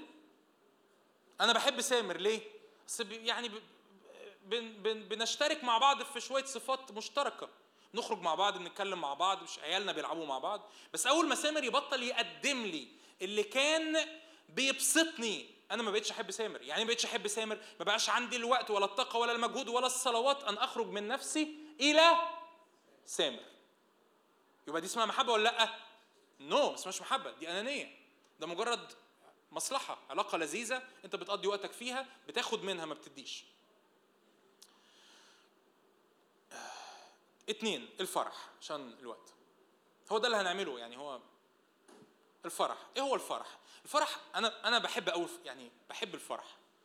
يعني الفرح هو حالة من الرضا. حالة من الإيه؟ الرضا والسعادة وراحة البال الداخلي. النابع من العلاقة مع الرب. أنا بالنسبة لي إيه هو؟ يعني عايز صورة صورة تشرح لي إيه هو؟ كنت أحط صور كده بس بس يعني في حاجات ما لقيتلهاش صور فقلت ما أحطش بقى الكل وخلاص. ف صورة بولس وسيلة في السجن. بولس وسيله في السجن فرحانين ولا مش فرحانين؟ يو ده عاملين اجتماع أحلى من الاجتماع اللي إحنا كنا فيه. وجميع المساجين يسمعونهما حالتهم إيه؟ مسجونين مضروبين متسلسلين. ده اسمه إيه؟ إيه الفرق بين الفرح والسعادة؟ ال happiness. الفرق بين ال happiness وال joy. الفرح والسعادة. الفرح هي حالة داخلية مرتبطة فقط فقط فقط بعلاقتي مع الرب. السعادة هي حالة خارجية مرتبطة بحاجة أو شيء أو علاقة. مرتبط بإيه؟ حاجة أو علاقة. يعني يعني اشتريت موبايل جديد فهبقى مبسوط. قد إيه يعني؟ يعني مش عارف أسبوع مثلا. يعني أو أو على الأقل لحد ما أتفشخر بيه يعني لحد ما كل الناس تعرف إن أنا اشتريت موبايل جديد. ايا كان. مش كل واحد بقى هيقول تعليق أرد عليه مش. حبيبي يا عم مارتن فالسعادة مرتبطة بإيه؟ بحاجة إيه؟ لا السعادة ال happiness مرتبط بإيه؟ حاجة خارجية براية. علاقة حد قال لي كلمة حلوة. الله أنا مبسوط قوي اشتريت حاجة لذيذة قوي event عندي مؤتمر عندي رحلة عندي خدمة. event لطيف. الفرح هو حاله إيه؟ داخلية الفرح بقى داخلية مش مرتبطة بالظروف مش مرتبطة بحاجة بتحصل برايا. هي مرتبطة بإن أنا شايف الرب بحبه ملتصق بيه. إيه عكس الفرح؟ الحزن والضيق طول الوقت متضايق طول الوقت حزين. إلا إلا لو جالي حاجة إيه؟ من بره. إلا لو جالي حاجة إيه؟ من بر موبايل جديد هدية تي شيرت حلو حد قال لي أنا بحبك حد قال لي أنا بحبك آه، حسيت إن أنا خرجت خروجة لذيذة آه، كل ده مش غلط مش غلط إنك تشتري مش غلط إنك حد يقول لك كل ده مش غلط. لكن الفكرة إيه هو مصدر الفرح اللي في حياتك؟ تمام؟ ادي لنفسك درجة من ثلاثة ادي لنفسك إيه؟ ده هل آه، لو الوقت اللي أنا بقضيه فرحان بدون مؤثرات خارجية هو قليل جدا جدا جدا. ودايما محتاج ستيمولس دايما محتاج كده حاجة تحفزني من بره عشان أفرح يبقى أنا محتاج أدي لنفسي واحد. لو حالة الرضا أنا أنا الفرح مرتبط جدا معايا بالرضا. To be content إنك إنك قاعد شاعر بالاكتفاء بدون أي شيء. بدون أي شيء. في ظروف ممكن تكون في ظروف وحشة كمان. لكن أنت بدون أي أنت you are content أنت مبتسم. Life is good بس كده. مش LG ها؟ يعني الحياة حلوة. ليه؟ يسوع موجود. يسوع قام من الموت. إيه اللي هيحصل يعني؟ ده اسمه إيه؟ فرح. فلو أنت أغلب الوقت أنت في الحالة دي ادي لنفسك ثلاثة أو أو يعني لو أنت لسه بتتأرجح ما بين الاثنين ادي لنفسك كام؟ اثنين ثلاثة السلام. حلو السلام لذيذ السلام. بحب قوي قوي لما الروح القدس نبقى في اجتماع ويجي بالسلام علينا. تحس, تحس أنا أنا بحسها اصلي يعني بشوف ناس أو بقلب بقابل ناس أه تحس في ناس يا عيني الموتور عمال يور طول الوقت طول الوقت طول الوقت طول الوقت وساعات بحسها في الاجتماعات. وأحس إن مرة واحدة العبادة هادية مثلا أو المزيكا هادية والناس كلها قاعدة قاعدة مثلا في الكراسي بس هم مش قاعدين لأن هم مفصولين عن ربنا. لأ ده هم قاعدين لأنه بقى في حاجة كده من روح القدس. إيه إيه هو تعريف السلام؟ حالة الاكتمال والتناغم. كلمة سلام شالوم حتى في العبري معناها التناغم. يعني إيه التناغم؟ يعني الدنيا راكبة على بعض صح. ما عندكش صراع ما بين اللي ربنا عايزه واللي أنت عايزه. ما عندكش صراع ما بين اللي جسدك عايزه واللي مشاعرك عايزاه. ما عندكش صراع ما بين الروح والنفس. لو طلع صراع بت بت بتربطه بسرعة وبتجيبه في المكان المظبوط. مش بقول ده مش هيطلع صراعات هيطلع صراعات. بس تروح متعامل معاها بسرعة. فإيه هو السلام حالة من الإيه؟ الاكتمال الحاجة مكتملة وحالة من الإيه؟ التناغم. زي ما بالظبط كانت تحس إن في فرقة موسيقية. كل واحد بيعزف فيهم حلو جدا جدا جدا. بس مفيش تناغم. هتحس بإيه؟ دوشة. هو ده عكس السلام الإنزعاج. أنا بحب ربنا. بتحب ربنا بجد؟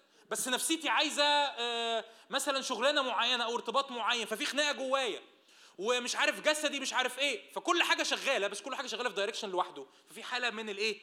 من الإنزعاج والارتباك. ده عكسه الاكتمال والتناغم إن الحاجة راكبة على بعض في تناغم ال ال ال أنا بحب قوي المشهد الأبرص راح للرب يسوع. بص دي حالة تناغم أشرحها لك. الأبرص راح للرب يسوع قال له يا معلم إن أردت تقدر أن إيه؟ أن تطهرني. مكتوب كده إن قال له الرب يسوع في الأول سوري في الأول كده تحنن يسوع انتبه للي أنا بقوله. تحنن يسوع قال له إيه؟ أريد أريد فطهر فمد يده وإيه؟ ولمسه. تحنن ده فين؟ في المشاعر. أريد ده فين؟ ده إرادة اللاهوت. مد يده. ده الإيه؟ ده الجسد. الثلاثه على نفس الخط. ده اسمه إيه؟ سلام. تحس إنه ده هل هل هل في التعريف هنا حاجة مرتبطة بالظروف؟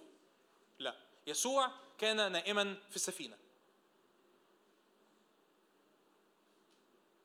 أنا من جوايا شاعر إن الرب ان كنترول الرب متسيد المشهد الرب صالح الرب أمين الرب معايا.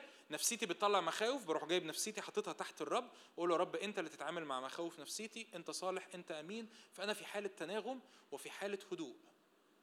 عكس السلام إيه؟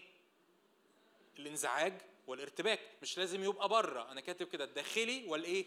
والعملي. فممكن يبقى الانزعاج ده انك طول الوقت أفكارك متضاربة. وممكن يبقى الانزعاج ده بيؤثر عليك عمليا. فأنت شخص منزعج ومزعج. ما أقصدش أي حاجة تضحك يعني. فانت منزعج وايه؟ ومزعج يعني الناس تقرب منك تحس في إيه الدنيا خلاص الدنيا خربت. يعني هل الحرب العالمية الثالثه قامت وإحنا ما نعرفش؟ بيس ومحتاج تستقبل ثمر الروح. تحتاج تستقبل ده من الرب الروح القدس. يسوع اللي دخلوا الابواب مغلقة وقال لهم إيه؟ سلام لكم. تاني هفكرك. تاني هفكرك. هل الحاجات دي هتحاول تعملها؟ ها؟ لا. أمال هتعمل إيه؟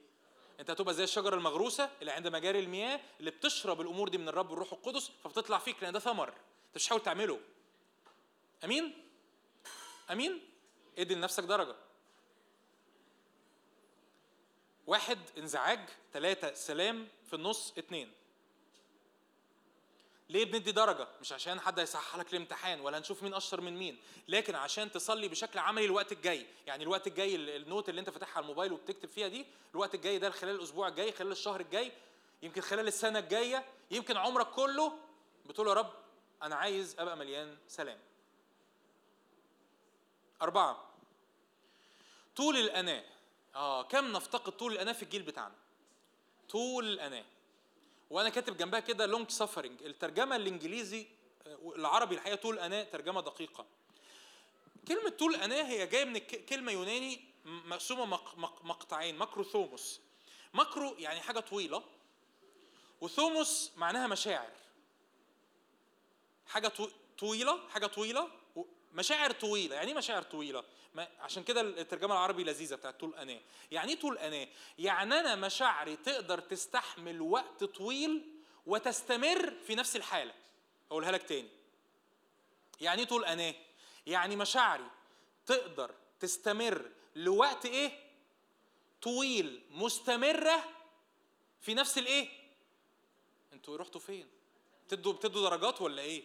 ركزوا معايا. مستمرة في نفس الإيه؟ الحالة. يعني أنا الفرح والسلام والمش عارف إيه وأنا مستني ال- الواد اللي بحبه يجي يتقدم. ما جاش يتقدم. سنة سنتين أنا عندي يعني ممكن طبعا ما يكونش من الرب أصلا يعني ممكن ما يكونش هيجي أصلا بس ايا كان. بس أنا عندي طول أناه. الرب بيكلمني عن وعد معين والوعد ده لسه ما اتحققش. أنا عندي طول إيه؟ أنا أنا مشاعري مش متقلبة بسرعة. مشاعري مش متقلبة إيه؟ بسرعة. فإيه تعريف طول الأناة؟ ثبات الحالة النفسية في حالة إيجابية. بالرغم من الظروف أو من إيه؟ لا ناخد وندي مع بعض أبوس ايديكم أو من يا ربنا يخليك. أو من طول الانتظار. عكس عكس طول الأناة إيه؟ استعجال والغضب. أنت عارف أنت عارف الغضب الجدر بتاعه إيه؟ إيه الجدر بتاع الغضب؟ الكنترول التحكم. إيه الجدر بتاع الغضب؟ إيه الجدر انك بتتعصب من الناس بسرعة بسرعة؟ انك عايز تتحكم فيهم. ولما ما بتعرفش تتحكم فيهم لأن انت مش هتعرف مستحيل أصلا تتحكم في حد حتى لو كان مين حتى لو كان ابنك اللي عنده سنتين بتعمل إيه؟ بتغضب. ده جدر الغضب. فايه عكس طول الاناه؟ الاستعجال والإيه؟ مستعجل عايز كل حاجة تخلص بسرعة. وفي حاجات كتير في الحياة ما بتخلصش بسرعة. في حاجات كتير في الحياة لازم تعود نفسك إن هي بطبعها ما بتخلصش بسرعة. عايز تكبر مش هتكبر بسرعة. عايز تشتغل أنت وأنت لسه في ثالثه إعدادي مش هتشتغل وأنت في ثالثه إعدادي. فاهم أقصد إيه؟ في حاجات أنت محتاج فيها إيه؟ طول الإيه؟ الأناة. إن يبقى عندك المثابرة والنفس الطويل انه الأمور بتاخد وقتها وأنا منتظر وأنا في نفس الحالة الإيجابية. ادي لنفسك درجة.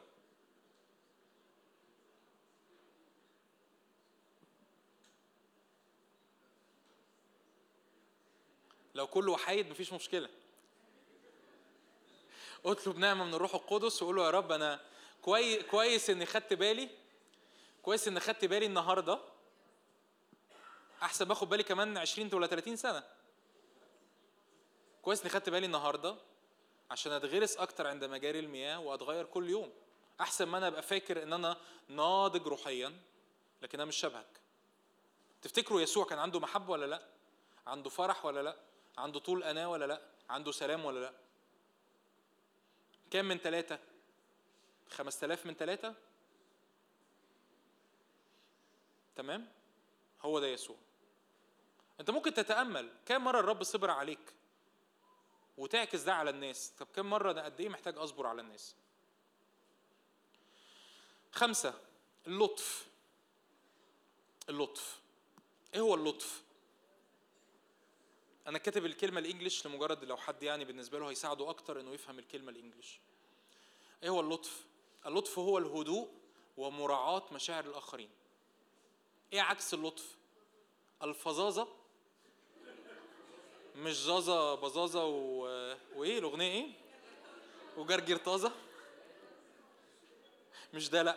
فظ يعني يعني شخص ما تعرفش تتكلم معاه. ما تعرفش آه ما, ما هي rude هي rude في ال English فعلا بس ما تعرفش تتكلم معاه. يعني لو لو قلت له أي حاجة هو لازم لازم هيعورك لازم هيرد عليك رد يعورك ايا كان. إيه؟ لأ مش شرط لأ لأ.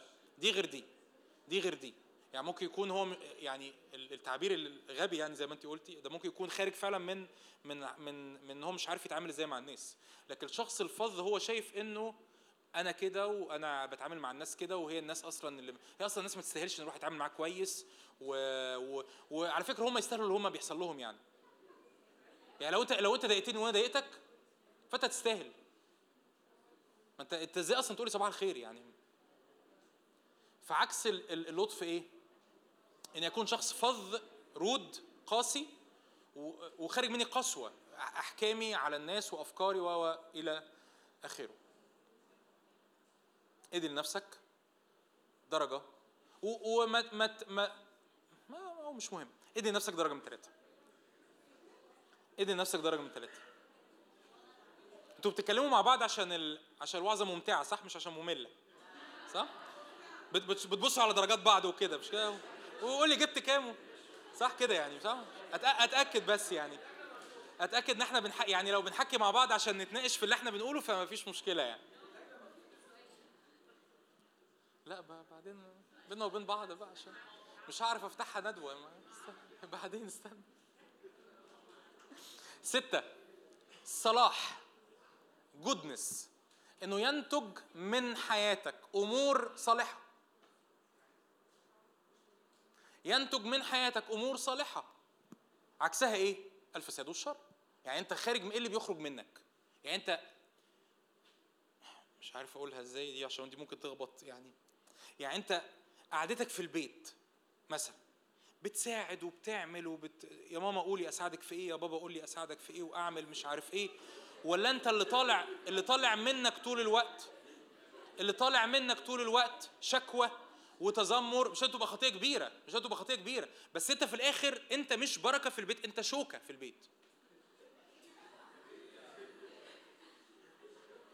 الكتاب يسمي الثمرة دي ثمرة الإيه؟ ثمرة الإيه؟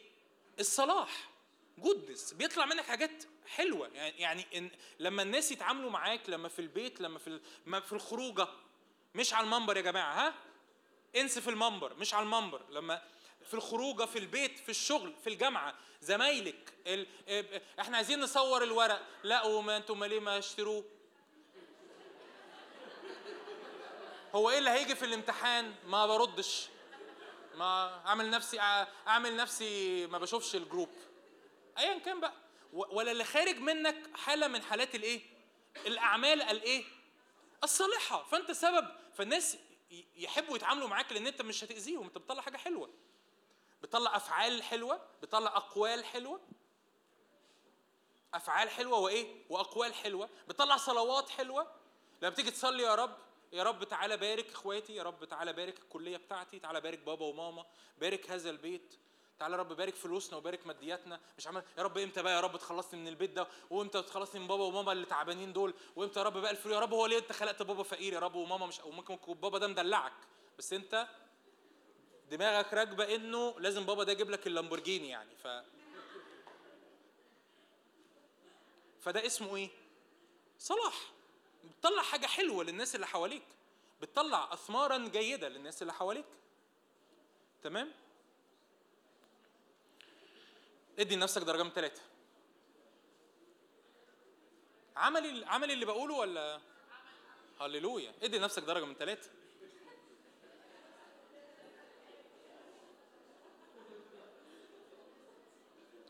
أفكرك إن الرب فخور بيك. كلم بجد؟ أفكرك إن الرب إيه؟ فخور بيك. أوعى حد هنا يستقبل الكلام ده بشكاية أو دينونة أو تقصير. أنت بتستقبله كابن. أبوه بيقول له أنا عايزك كل يوم تكبر وتبقى شبهي. أمين؟ أمين؟ متفقين ولا حسيت ده كلام منابر؟ ده اللي في قلبي يعني منتهى الامانه ده اللي في قلبي. لأن أنا عارف أنا عارف نفسي. يعني ما أنا عارف نفسي برضو ما أنا عارف إن في حاجات محتاج أكبر فيها. فأنا عارف إن الرب مش باصص لي وهو مكشر بيقول انت مش لا الرب عايزني أكبر عايزني أتغير عايزني أبقى شبه يسوع كل يوم. في حاجات بطلع فيها يسوع في حاجات مش قوي. لسه عندي نقط ضعف في في مناطق معينة. سبعة الإيمان هن هن ه يعني هنا بقى هخليهم عشرة مش تسعة لأن كلمة الإيمان بيختلف عليها الناس. هل هي إيمان ولا أمانة؟ فأنا قلت لك إيه؟ نخليهم إيمان وأمانة وإيه المشكلة يعني؟ الإيمان. إيه هو؟ آه بالظبط خليهم عشرة يعني مفيش مشكلة. إيه هو الإيمان؟ الإيمان هو حالة من الثقة في الرب وفي وجوده وفي وعوده. إيه اللي طالع منك؟ اللي طالع منك ثقة اللي طلع منك تمسك بالرب تمسك بوعود الرب. لكن كمان أنا عايز أقول لك إن أوقات بيبقى عندنا إيمان في الآخرين. يعني أنا بتعامل مع فلان ده فلان ده ممكن يكون بحسب الجسد بحسب المنظر اللي قدامي بحسب المعلومات اللي عندي عنه ما ينفعش أثق فيه. ما هو آخره ما ابعد عنه. أنت هت... هو أنت كمان هت... هتصلي له وأنت كمان هتباركه؟ لا لا لا ده هو كده. بس عايز أقول لك إن الرب عنده إيمان فينا. يعني الرب عنده إيمان فينا؟ يعني الرب مش شايفنا بحسب حالتنا النهارده. الرب شايفنا بحسب ما سنكون عليه مش بحسب حالتي النهارده. الرب دايما دايما دايما طول الوقت شايفني بحسب إيه؟ اللي أنا هكونه. فالرب عنده إيمان فينا. إحنا كمان محتاجين يبقى عندنا إيمان في الناس اللي حوالينا. أنا بتعامل مع شخص تقول لي ده ده صعب ده ده ما حدش بيحب يتكلم معاه ده ما بيتغيرش. لا لا أنا عندي إيمان إنه يتغير. أنا عندي إيمان إنه آه، آه، إني أقدر أحبه لما أحبه يتغير والرب يشفيه والرب يغير حياته ويمشي سكة مع الرب ويكبر وشخصيته تتغير وينضج تبقى علاقاته كويسة ويبقى مليان صلاح وإيمان وبر ومش عارف إيه. فالإيمان هو الثقه في الرب وفي وجوده وفي وعوده. والثقة في الآخرين. ورؤية إنك تشوف اللي في حياتهم مش بحسب ضعفاتهم لكن بحسب كلمة الرب عنهم. فأنت بتتعامل ده اللي الرسول بولس يقول عنه إحنا مش بنعرف بعض بحسب الجسد لكن بنعرف بعض بحسب الروح. يعني إيه الكلام ده؟ يعني أنا لما بشوف سامر مثلا فسامر يعني بعد الشر يعني ففي مثلا ضعفات معينة. كلنا فينا ضعفات. بس أنا مش شايف مش الضعفات هي اللي مالية عيني فأنا حكمت عليه بحسب الضعفات. لا أنا شايف ال ال الروعة اللي الرب بيعملها في الإناء ده بالرغم من الضعفات. فأنا واثق فيه أنا مصدق فيه. أنا بقول له يا سامر إحنا مكملين مع بعض الرحلة. ليه؟ لأنه I see him in faith. أنا شايفه بالإيمان. فخلي بالك أنا مش بس شايف ربنا بالإيمان أنا شايف إيه كمان؟ الناس بالإيمان. فأنا مش بتعامل معاه على أساس حالته النهارده. هو كده. ليه هو كده؟ مين قال لك إن هو كده؟ ما الرب سمعان بقى بطرس جدعون بقى جبار البأس شاول بقى بولس كل القصة اللي أنتوا عارفينها دي. فده الإيمان. عكس الإيمان إيه؟ عدم الإيمان. شفت اللذاذة؟ التشكك في الرب وفي الآخرين. أنا بحكم على الناس بحسب اللي أنا شايفه بعيني وشاكك فيهم. أنا شاكك في الرب أو شاكك في الإيه؟ في الناس اللي حواليا. ثمانية الأمانة لأنه زي ما قلت لك كلمة إيمان في ناس بيقولوا هي إيمان لأن هي كلمة بيستس معناها إيمان أو معاها معناها أمانة فالإيمان ثمانية الأمانة إنك تبقى أمين يعني إيه هي تعريف الأمانة الالتزام إنك تبقى شخص ملتزم بأقوالك وبأفعالك تجاه إيه؟ تجاه الرب أو الأمور مسؤوليات يعني أو أشخاص ده معنى الأمانة إيه هي الأمانة؟ أن إيه؟ إيه هي الأمانة؟ أن تلتزم. طبعا سوري أنا نسيت أقول لك ادي درجة لنفسك في الإيمان. ادي لنفسك درجة في الإيمان. أتمنى أنك تكون عملت كده. وهتدي لنفسك درجة كمان في الأمانة. إنك تكون شخص ملتزم. لما تقول حاجة بعملها. لما تقول هاجي الساعة ستة بتيجي ستة. يا رب حررنا يا رب من المواعيد البايظة يا رب. أرجوك أرجوك أرجوك أرجوك أرجوك أرجوك أرجوك. ده ده الأمة واللي يتشدد للأمة. دي مش أمانة. إنك تدي لحد ميعاد وما تجيش في الميعاد دي مش أمانة. طبعا لو حصل لك ظرف أو اعتذرت فأوكي لكن يبقى الطبيعي بتاعك إنك تقول كلام وإنك لا تعني قوي الكلام اللي بتقوله. دي مش أمانة. إنك تبقى في موضع مسؤولية وما تديش المسؤولية دي كل اهتمامك وكل قلبك كما للرب وليس للناس دي مش أمانة. دي اسمها إيه؟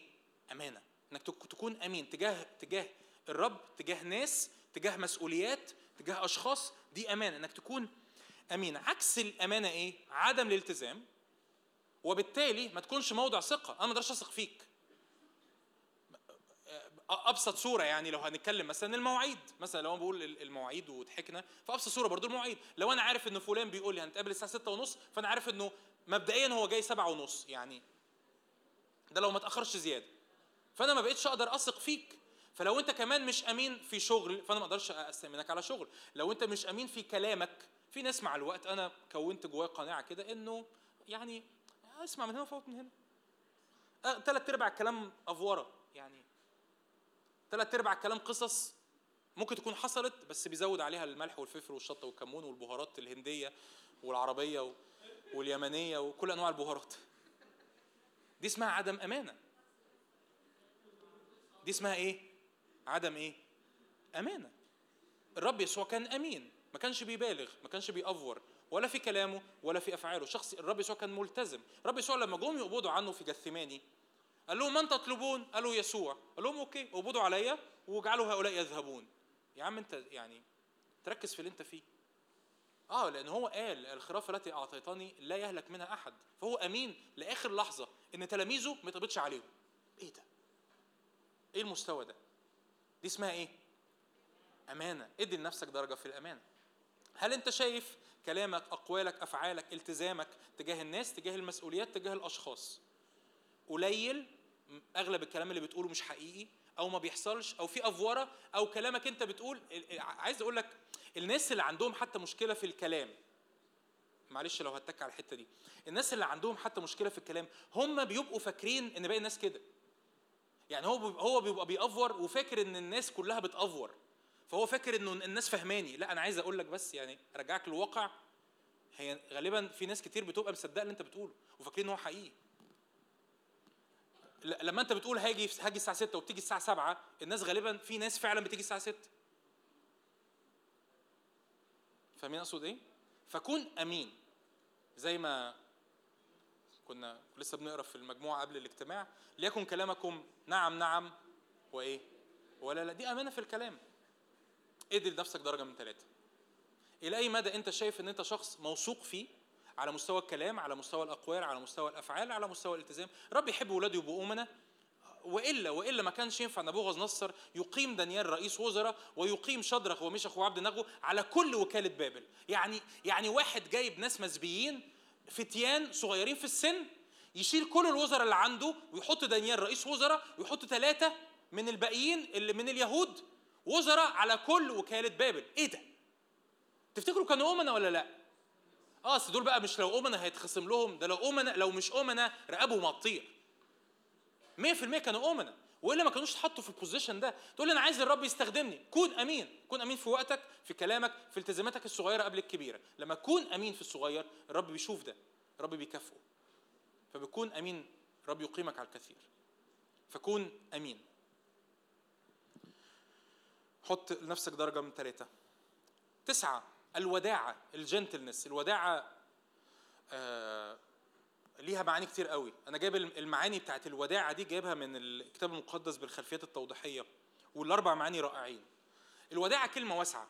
أنا في وجهة نظري في وجهة نظري الوداعة هي الحالة القلب سوري التواضع هو الحالة القلبية اللي بيطلق وداعة. زي ما الكبرياء الحالة القلبية اللي بتطلق غرور. يعني إيه؟ هشرح لك. ممكن يبقى شخص متكبر بس مش باين عليه إنه مغرور. إيه هو يعني إيه شخص مغرور؟ يعني لما تشوف شخص كده تقول عليه ده مغرور يعني إيه مغرور؟ يعني شايف آه مين قال شايف نفسه؟ شايف نفسه بيتنطط على الناس ما يعني باين عليه يعني طالع على وشه كده إنه إيه؟ إنه ما بيتعاملش مع حد شايف نفسه أحسن واحد. تروح تكلمه في أي حاجة يقول لك أنا مش ما بحبش أسمع الكلام ده ماليش دعوة مالكش دعوة بيا أنت إيش فاهمك؟ ده ده طافح الغرور ده أصله كبرياء وقعد يكبر يكبر يكبر لحد ما طفح. بقى إيه؟ غرور. الوداعة أصلها تواضع.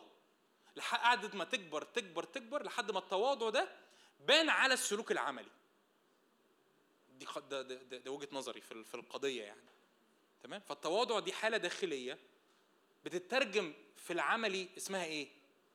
وداعة. ما هو الشخص المتواضع ده شخص شايف نفسه على حقيقته. شايف نفسه إنسان شايف رائد إنسان شايف سامر إنسان شايف روز إنسانة.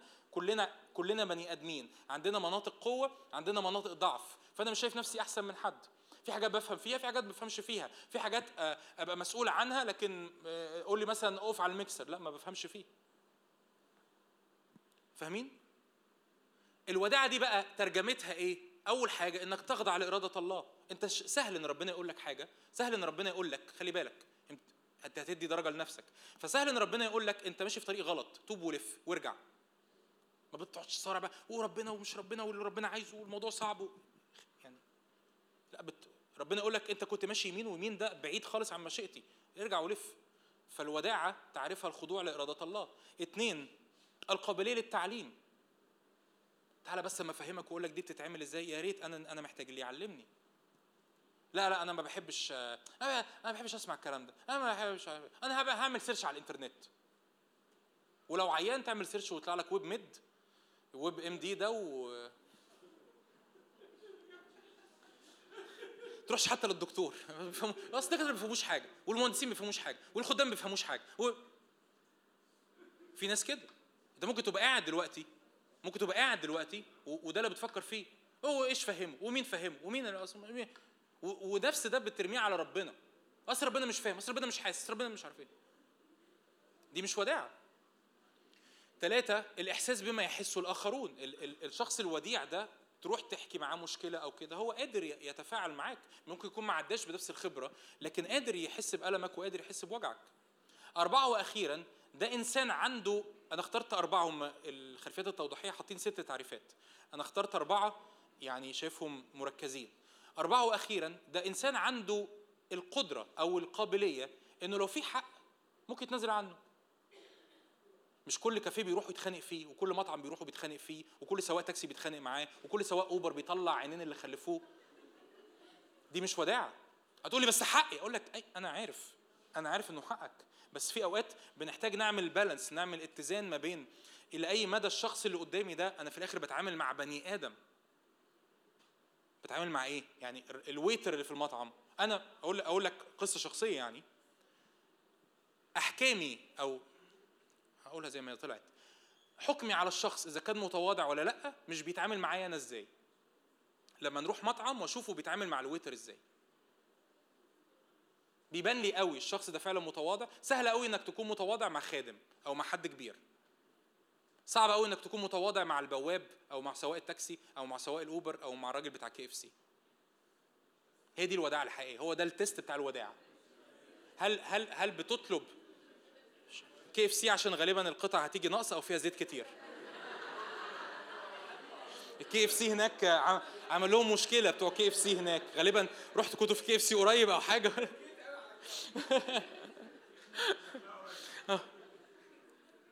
يعني عشان عشان نختم. فدي الوداعة. عكسها الكبرياء والعناد طبعا. عكسها الكبرياء والعناد. أنت عنيد. عنيد مع بابا مع ماما مع الخادم مع مع الرب مع دكتور في الجامعة مع مديرك في الشغل. تروح في صراع تروح تحس في ناس طول الوقت بيتخانقوا. بتتخانق مع مين يا ابني؟ بتتخانق مع نفسك. الوداع. عشرة وأخيرا. إحدى رجال الله. لذيذ قوي. واحد اسمه انتي رايت لاهوتي. أسقفي محترم محترم يعني محترم في كل الأوساط يعني. محبوب في كل الأوساط. يقول إيه؟ يقول إنه كل ال ال التسع ثمار اللي فاتوا أو كل الثمار اللي فاتوا لو أنا جبت واحد متربي لو أنا جبت واحد متربي في أحسن بيئة في أحسن ظروف واديته أحسن فلوس واديته أحسن إمكانيات وأبوه وأمه كانوا متربين أحسن تربية فيقدر يعيش يقدر يعيش أو يقدر يحاول يعيش الثمانيه اللي فاتوا. لكن اللي مستحيلة تتعاش من غير الروح القدس هي السيلف كنترول ضبط النفس.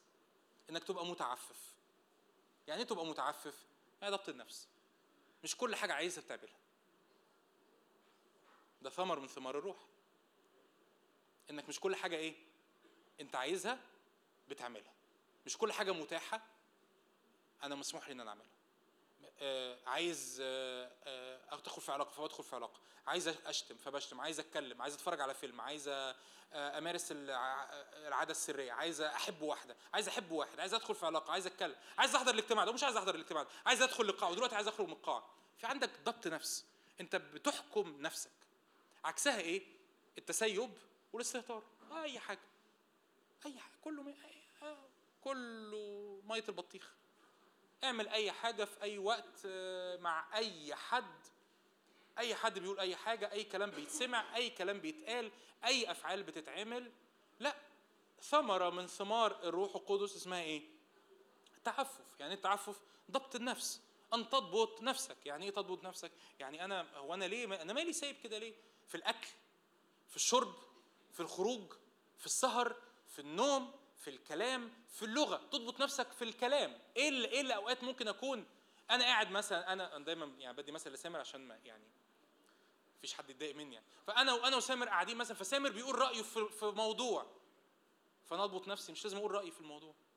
ممكن يكون بيتكلم في حاجة أنا ما فهمهاش. أو ممكن يكون حسيت كده حسيت إن لو قلت رأيي فأنا هقول رأيي بكبرية. أو هقول لسامر بص يا سامر أنت ما بتفهمش. خد أنت جنب وأنا هقول رأيي. ده اسمه إيه؟ ضبط نفس. اني مش طول الوقت لازم أتكلم مش طول الوقت أعبر عن رأيي مش طول الوقت عايز أعمل أي حاجة بعملها. عكس ضبط النفس الاستهتار والتسيب. أي حاجة بتعمل أي حاجة بتتقال أي حاجة بتتفرج عليها أي حاجة بشوفها أي خروجة بروحها أي أي حاجة في أي حاجة. ادي لنفسك درجة من ثلاثة نختم بمزمور واحد. طوبى للرجل. ده الحل ده, ده اللي هنعمله. يعني دي, دي الثروة اللي هنصليها الوقت الجاي. طوبى للرجل. الذي لم إيه؟ إحنا اتفقنا هي أعمال ولا ثمار؟ يعني حاجة هتعملها ولا هتطلع منك؟ يبقى أنت لازم تكون شجرة مغروسة عند مجاري المياه. طوبى للرجل. الذي لم إيه؟ لم يسلك. في مشورة الأشرار في مجلس المستهزئين في طريق الخطاة لم يقف في مجلس المستهزئين لم إيه؟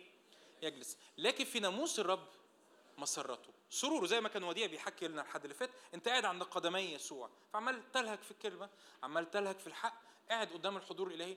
أنا هقول لك حاجة عملية أنا بعملها. صدقوني بمنتهى الأمانة أنا مش بوعظك بحاجة أنا مش مش بعيشها. يعني أنا لما ألاقي مثلا إن أنا عندي مشكلة مع اللطف أروح فاتح الأناجيل وأقعد أقرأ قصص يسوع اللي فيها هو كان لطيف. أنا بعمل إيه كده؟ أنا بقول له يا رب أنا مش عارف أعملها. فأنا عايز أشوف يسوع لما كان لطيف كان بيتعامل إزاي. مش عشان أحاول أقلده. لأن أنا مش عارف أقلده. ما أنا لو كنت عرفت أقلده كنت قلدته. مش عشان أحاول أقلده. لكن علشان أقول له يا رب أنا عايز جذوري تتغرس في الكلمة وفي الإعلان إن يسوع كان لطيف. فاهمين اقصد إيه فتوب يا بخت الرجل يا بخت البنت يا بخت الولد اللي ما بيسلكش ما بيمشيش في رأي الأشرار. وفي الطريق اللي الخطاة واقفين فيه ما بيقفش معاهم. وفي القعدة اللي فيها استهزاء بكلمة الرب وبحضور الرب وبقداسة الرب ما بيقعدش فيها. ما خلي بالك ما انت عشان تلاقي وقت لكن في ناموس الرب إيه؟ مسرته في ناموسه يلهج نهارا وليلا. ما انت عشان تلاقي وتقول أنا ما عنديش وقت ألهج في ناموس الرب نهارا وليلا. أقول لك يبقى أنت محتاج تبطل تسلك في مشورة الأشرار وتقف في طريق الخطاة وتجلس في مجلس المستهزئين لو بطلت الثلاثة دول يبقى عندك وقت تلهج في ناموس الله. أقولها لك تاني؟ أقولها لك تاني؟ هتقول لي أنا ما عنديش وقت الهج في ناموس الله نهارا وليلا أقول لك طب نهارا ممكن تبقى تكون في الشغل. ليلا قاعد بتعمل إيه؟ تقول لي يعني كان عندنا جلسة مستهزئين كده لطيفة. طبعا إحنا مش بنس... إحنا مش بنسميها كده مش بنسميها كده. أقول لك مفيش مشكلة يعني يعني أكيد ما أقصدش أنت خارج بتخرج أو مش عارف إيه بس يا أخي اخرج مرة في الأسبوع. يعني عايز تخرج تتفسح حلو لذيذ يعني. أنا لما كنت في سنك كنت بخرج صدقني عادي ولحد النهارده بخرج يعني. ف اخرج مرة في الأسبوع. اخرج اتفسح مرة في الأسبوع. بس مش كل يوم في نفس الخروجة مع نفس الناس مع نفس وبعدين بقى إيه أنت أنت بعد فترة مفيش كلام جديد بقى. فاحنا لازم هنطلع حاجة مش جديدة يعني نستلم حد بقى نتريق عليه ناخد موضوع نتكلم فيه نتكلم بقى عن العربيات عن الموبايلات عن الفلوس عن الدولار عن عن لذيذ حلو بس مش كل يوم. فلكن في ناموس الرب إيه؟ مسرته وفي ناموسه إيه؟ يلهج نهارا وليلا فالنتيجة يكون كشجرة مغروسة عند مجاري المياه. تعطي ثمرها في أوانه ورقها لا يذبل وكل ما يصنعه إيه؟ أنا بحب قوي المعجزة بتاعت كل ما يصنعه ينجح. ببساطة ثلاث حاجات الرجل ده عملها. هو ترك مشورة الأشرار وطرقهم ومجلسهم. ساب رأيهم ساب الطريق اللي بيقفوا فيه وساب القعدة بتاعتهم. عمل إيه؟ غرس جذوره في كلمة الله وفي الحضور الإلهي. النتيجة ثمر الروح طلع في حياته. طب ده في يوم وليلة؟ مفيش شجرة بتطلع ثمر في يوم وليلة. ده محتاج وقت محتاج وقت.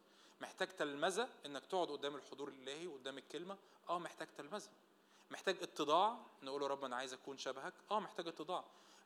هل ممكن في وقت تقع وتفشل وتقوم؟ آه بس ما تتفشلش. لأن افتكر إن دي مش أعمال أنت بتحاول تعملها. مش ربنا اللي بيبص عليك من فوق ويقول لك ها وريني ثمر الروح. لا. ده ربنا اللي بيقول لك اقعد قدامي. اشرب من حضوري. اشرب من كلمتي. في ناموسي تلهج نهارا وليلا. فتكون كإيه؟ كشجرة مغروسة. تعطي ثمرك في أوانه. ورقك لا يذبل. وكل ما تصنعه إيه؟ ينجح. آمين. تعالوا نقف مع بعض نصلي. ناخد وقت صغير.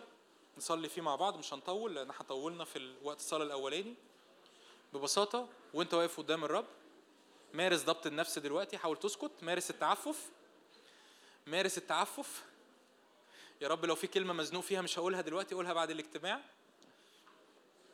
وانت واقف قدام الرب قول يا رب شكرا لأنك علمتنا في يسوع المسيح إزاي نعيش إزاي نسلك إزاي نتكلم.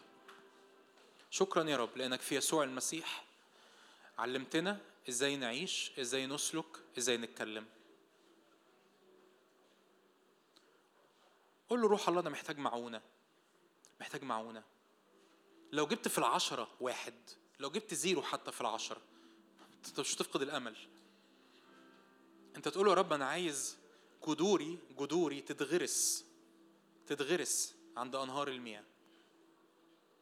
فأعطي ثمري في أوانه ورقي لا يذبل وكل ما أصنعه ينجح. قول يا رب شكرا لأنك قدستني.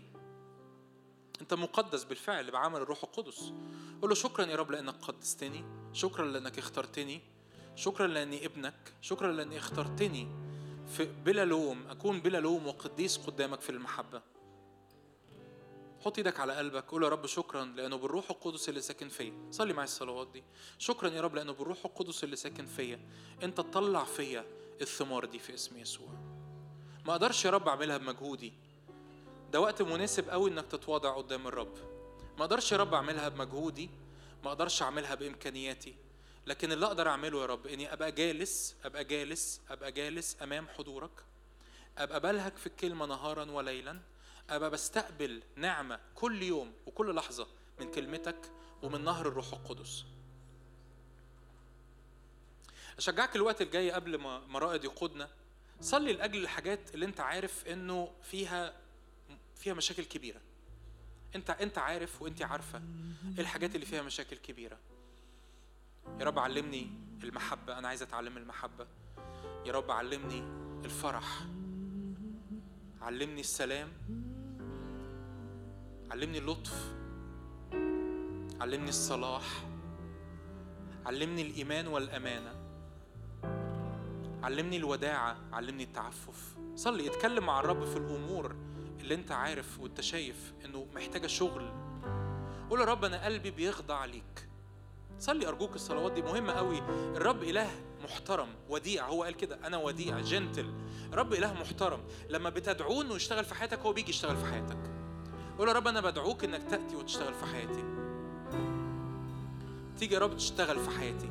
تعالى رب شكلني تعالى غيرني. اكون مشابه صورة ابنك في اسم يسوع.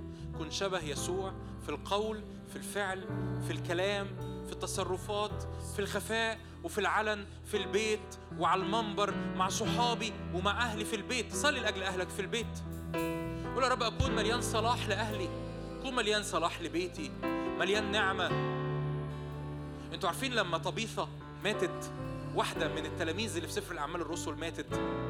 عارفين إيه إيه إيه كان سبب قيامتها من الموت؟ إن التلاميذ اللي هناك نادوا بطرس لأن هما كانوا عمالين يبكوا عليها يقول كده لأنها كانت ممتلئة أثمارا وأعمالا صالحة يعني هي هما هما نادوا بطرس ليه؟ مش لأنها كانت بتوعظ لأنها كانت ممتلئة إيه؟ اعمالا صالحة كانت بتعمل حاجات حلوة للناس يعني ممكن تكون كانت بتعمل أكل وتوزعه كانت ممكن بتعمل مثلا حاجات بالكروشيه ولا بالتريكو وتوزع هدوم على الفقراء فالكنيسة ما استحملتش إن هي تموت فنادوا بطرس يا بطرس تعالى بسرعة ده عندها تلميذة غالية علينا ماتت محتاجينك تقومها من الموت. قول يا رب أنا عايز أكون ممتلئ أعمال صالحة. أكون ممتلئ وداعة. أكون ممتلئ تعفف وضبط نفس. أكون ممتلئ محبة. أكون ممتلئ فرح. فرح اطلب فرح. جيلنا محتاج فرح. اطلب فرح يا رب فرح. فرح بدون أسباب. فرح بدون أسباب. فرح بدون أشياء.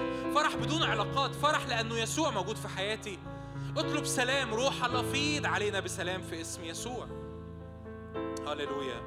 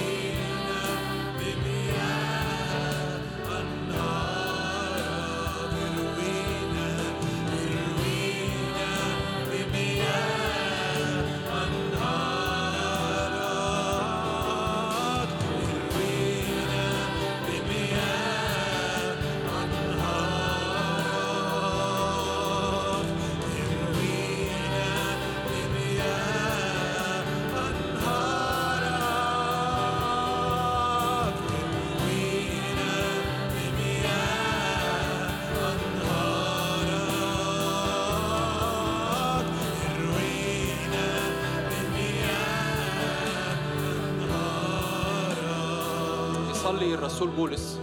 بولس الرسول يصلي للكنيسة يقول كده لكي تتأيدوا بالقوة بالروح في الإنسان الباطن. كتير مننا لما بيسمع كلمة قوة الروح القدس كتير مننا لما بيسمع كلمة قوة الروح القدس بيفكر بس في الآيات والعجائب والمعجزات والحاجات السوبر ناتشرال لكن في حاجة اسمها قوة في الإنسان الباطن. عشان تعمل إيه؟ عشان يطلع منك اللي ما تقدرش يطلع منك بالشكل الطبيعي. الكتاب بيقول كده تتأيدوا بالقوة بالروح في الإنسان الباطن ليحل المسيح بالإيمان في قلوبكم. قول يا رب أنا عايز قوة في الإنسان الباطن فيطلع مني حاجات ما أقدرش أخرجها في الطبيعي. يطلع مني محبة وطهارة وتعفف وصلاح وإيمان ووداعة و... و... ولطف. وكل يا رب الأمور دي تطلع مني و... وهي في الطبيعي ما بعرفش أخرجها مني. عايز أصلي معاك صلوة كمان. أي حد خلال ال- التعليم حاسس إنه كأنه في شكاية أو أو أو صغر نفس أو إحساس إن أنا بقى بصيت كده لجوه وحكمت على نفسي. ارفع إيدك كده معايا. يا إبليس أنا برفض الكذبة دي. يا إبليس أنا برفض الكذبة دي. أنا برفض الكذبة دي. أبويا بيعلمني عشان يطلقني لقدام. أبويا بيعلمني عشان يطلقني لقدام. أبويا بيعلمني عشان بيدعوني إني أكون شبه ابنه يسوع المسيح وأنا بستقبل الصورة دي في حياتي بالإيمان. اسم يسوع. مرة كمان نختم بالكلمات دي وروينا بمياه أنهارك. وانت وأنت بتقول له كده يا رب وبقوتك فيض فينا صدق إن الروح القدس يعمل فيك أمور ما تقدرش تعيشها في الطبيعي. نعم نعم. هللويا. قوة حضورك. يا رب في الكلمة في الصلاة في العبادة. قعدتنا قدام الكلمة تغير فينا. فنكون كشجرة مغروسة عند مجاري المياه. نعطي ثمرنا في أوانه ورقنا لا يذبل. كل ما نصنعه ينجح في اسم يسوع. نكون كشجرة مغروسة. اتنبأ على حياتك الآن. اتنبأ على حياتك. أكون كشجرة مغروسة في اسم يسوع. أكون كشجرة مغروسة عند أنهار الروح القدس. أكون كشجرة مغروسة عند أنهار الروح القدس في اسم يسوع.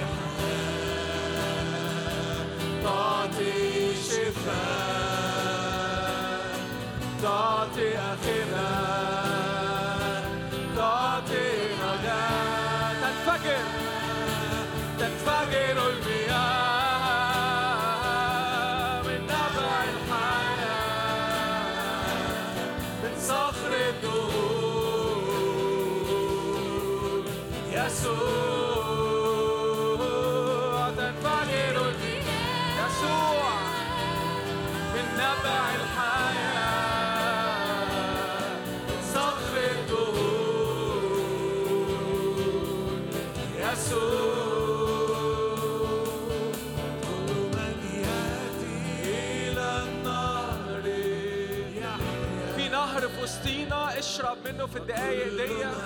استقبل استقبل. يحيا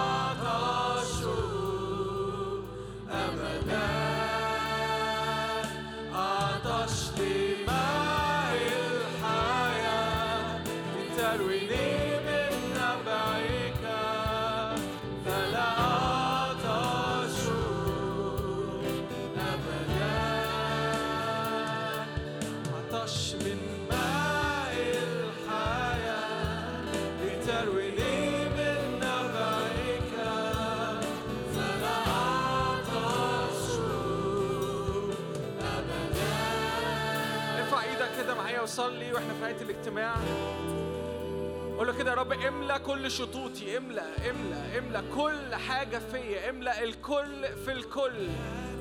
أكون مغروس عند مجاري مياهك. هللويا هللويا. سنيني اللي جاية أفضل مغروس عند مجاري المياه. صلي كده على أيامك على سنينك على وقتك على علاقاتك على التزاماتك. صلي كده صلي. اعلن كده اعلن كده. أكون مغروس عند مجاري المياه. أكون جنب النبع. أكون جنب البير. أكون جنب النهر. أكون- اكون جنب ال source of life هللويا هللويا هللويا.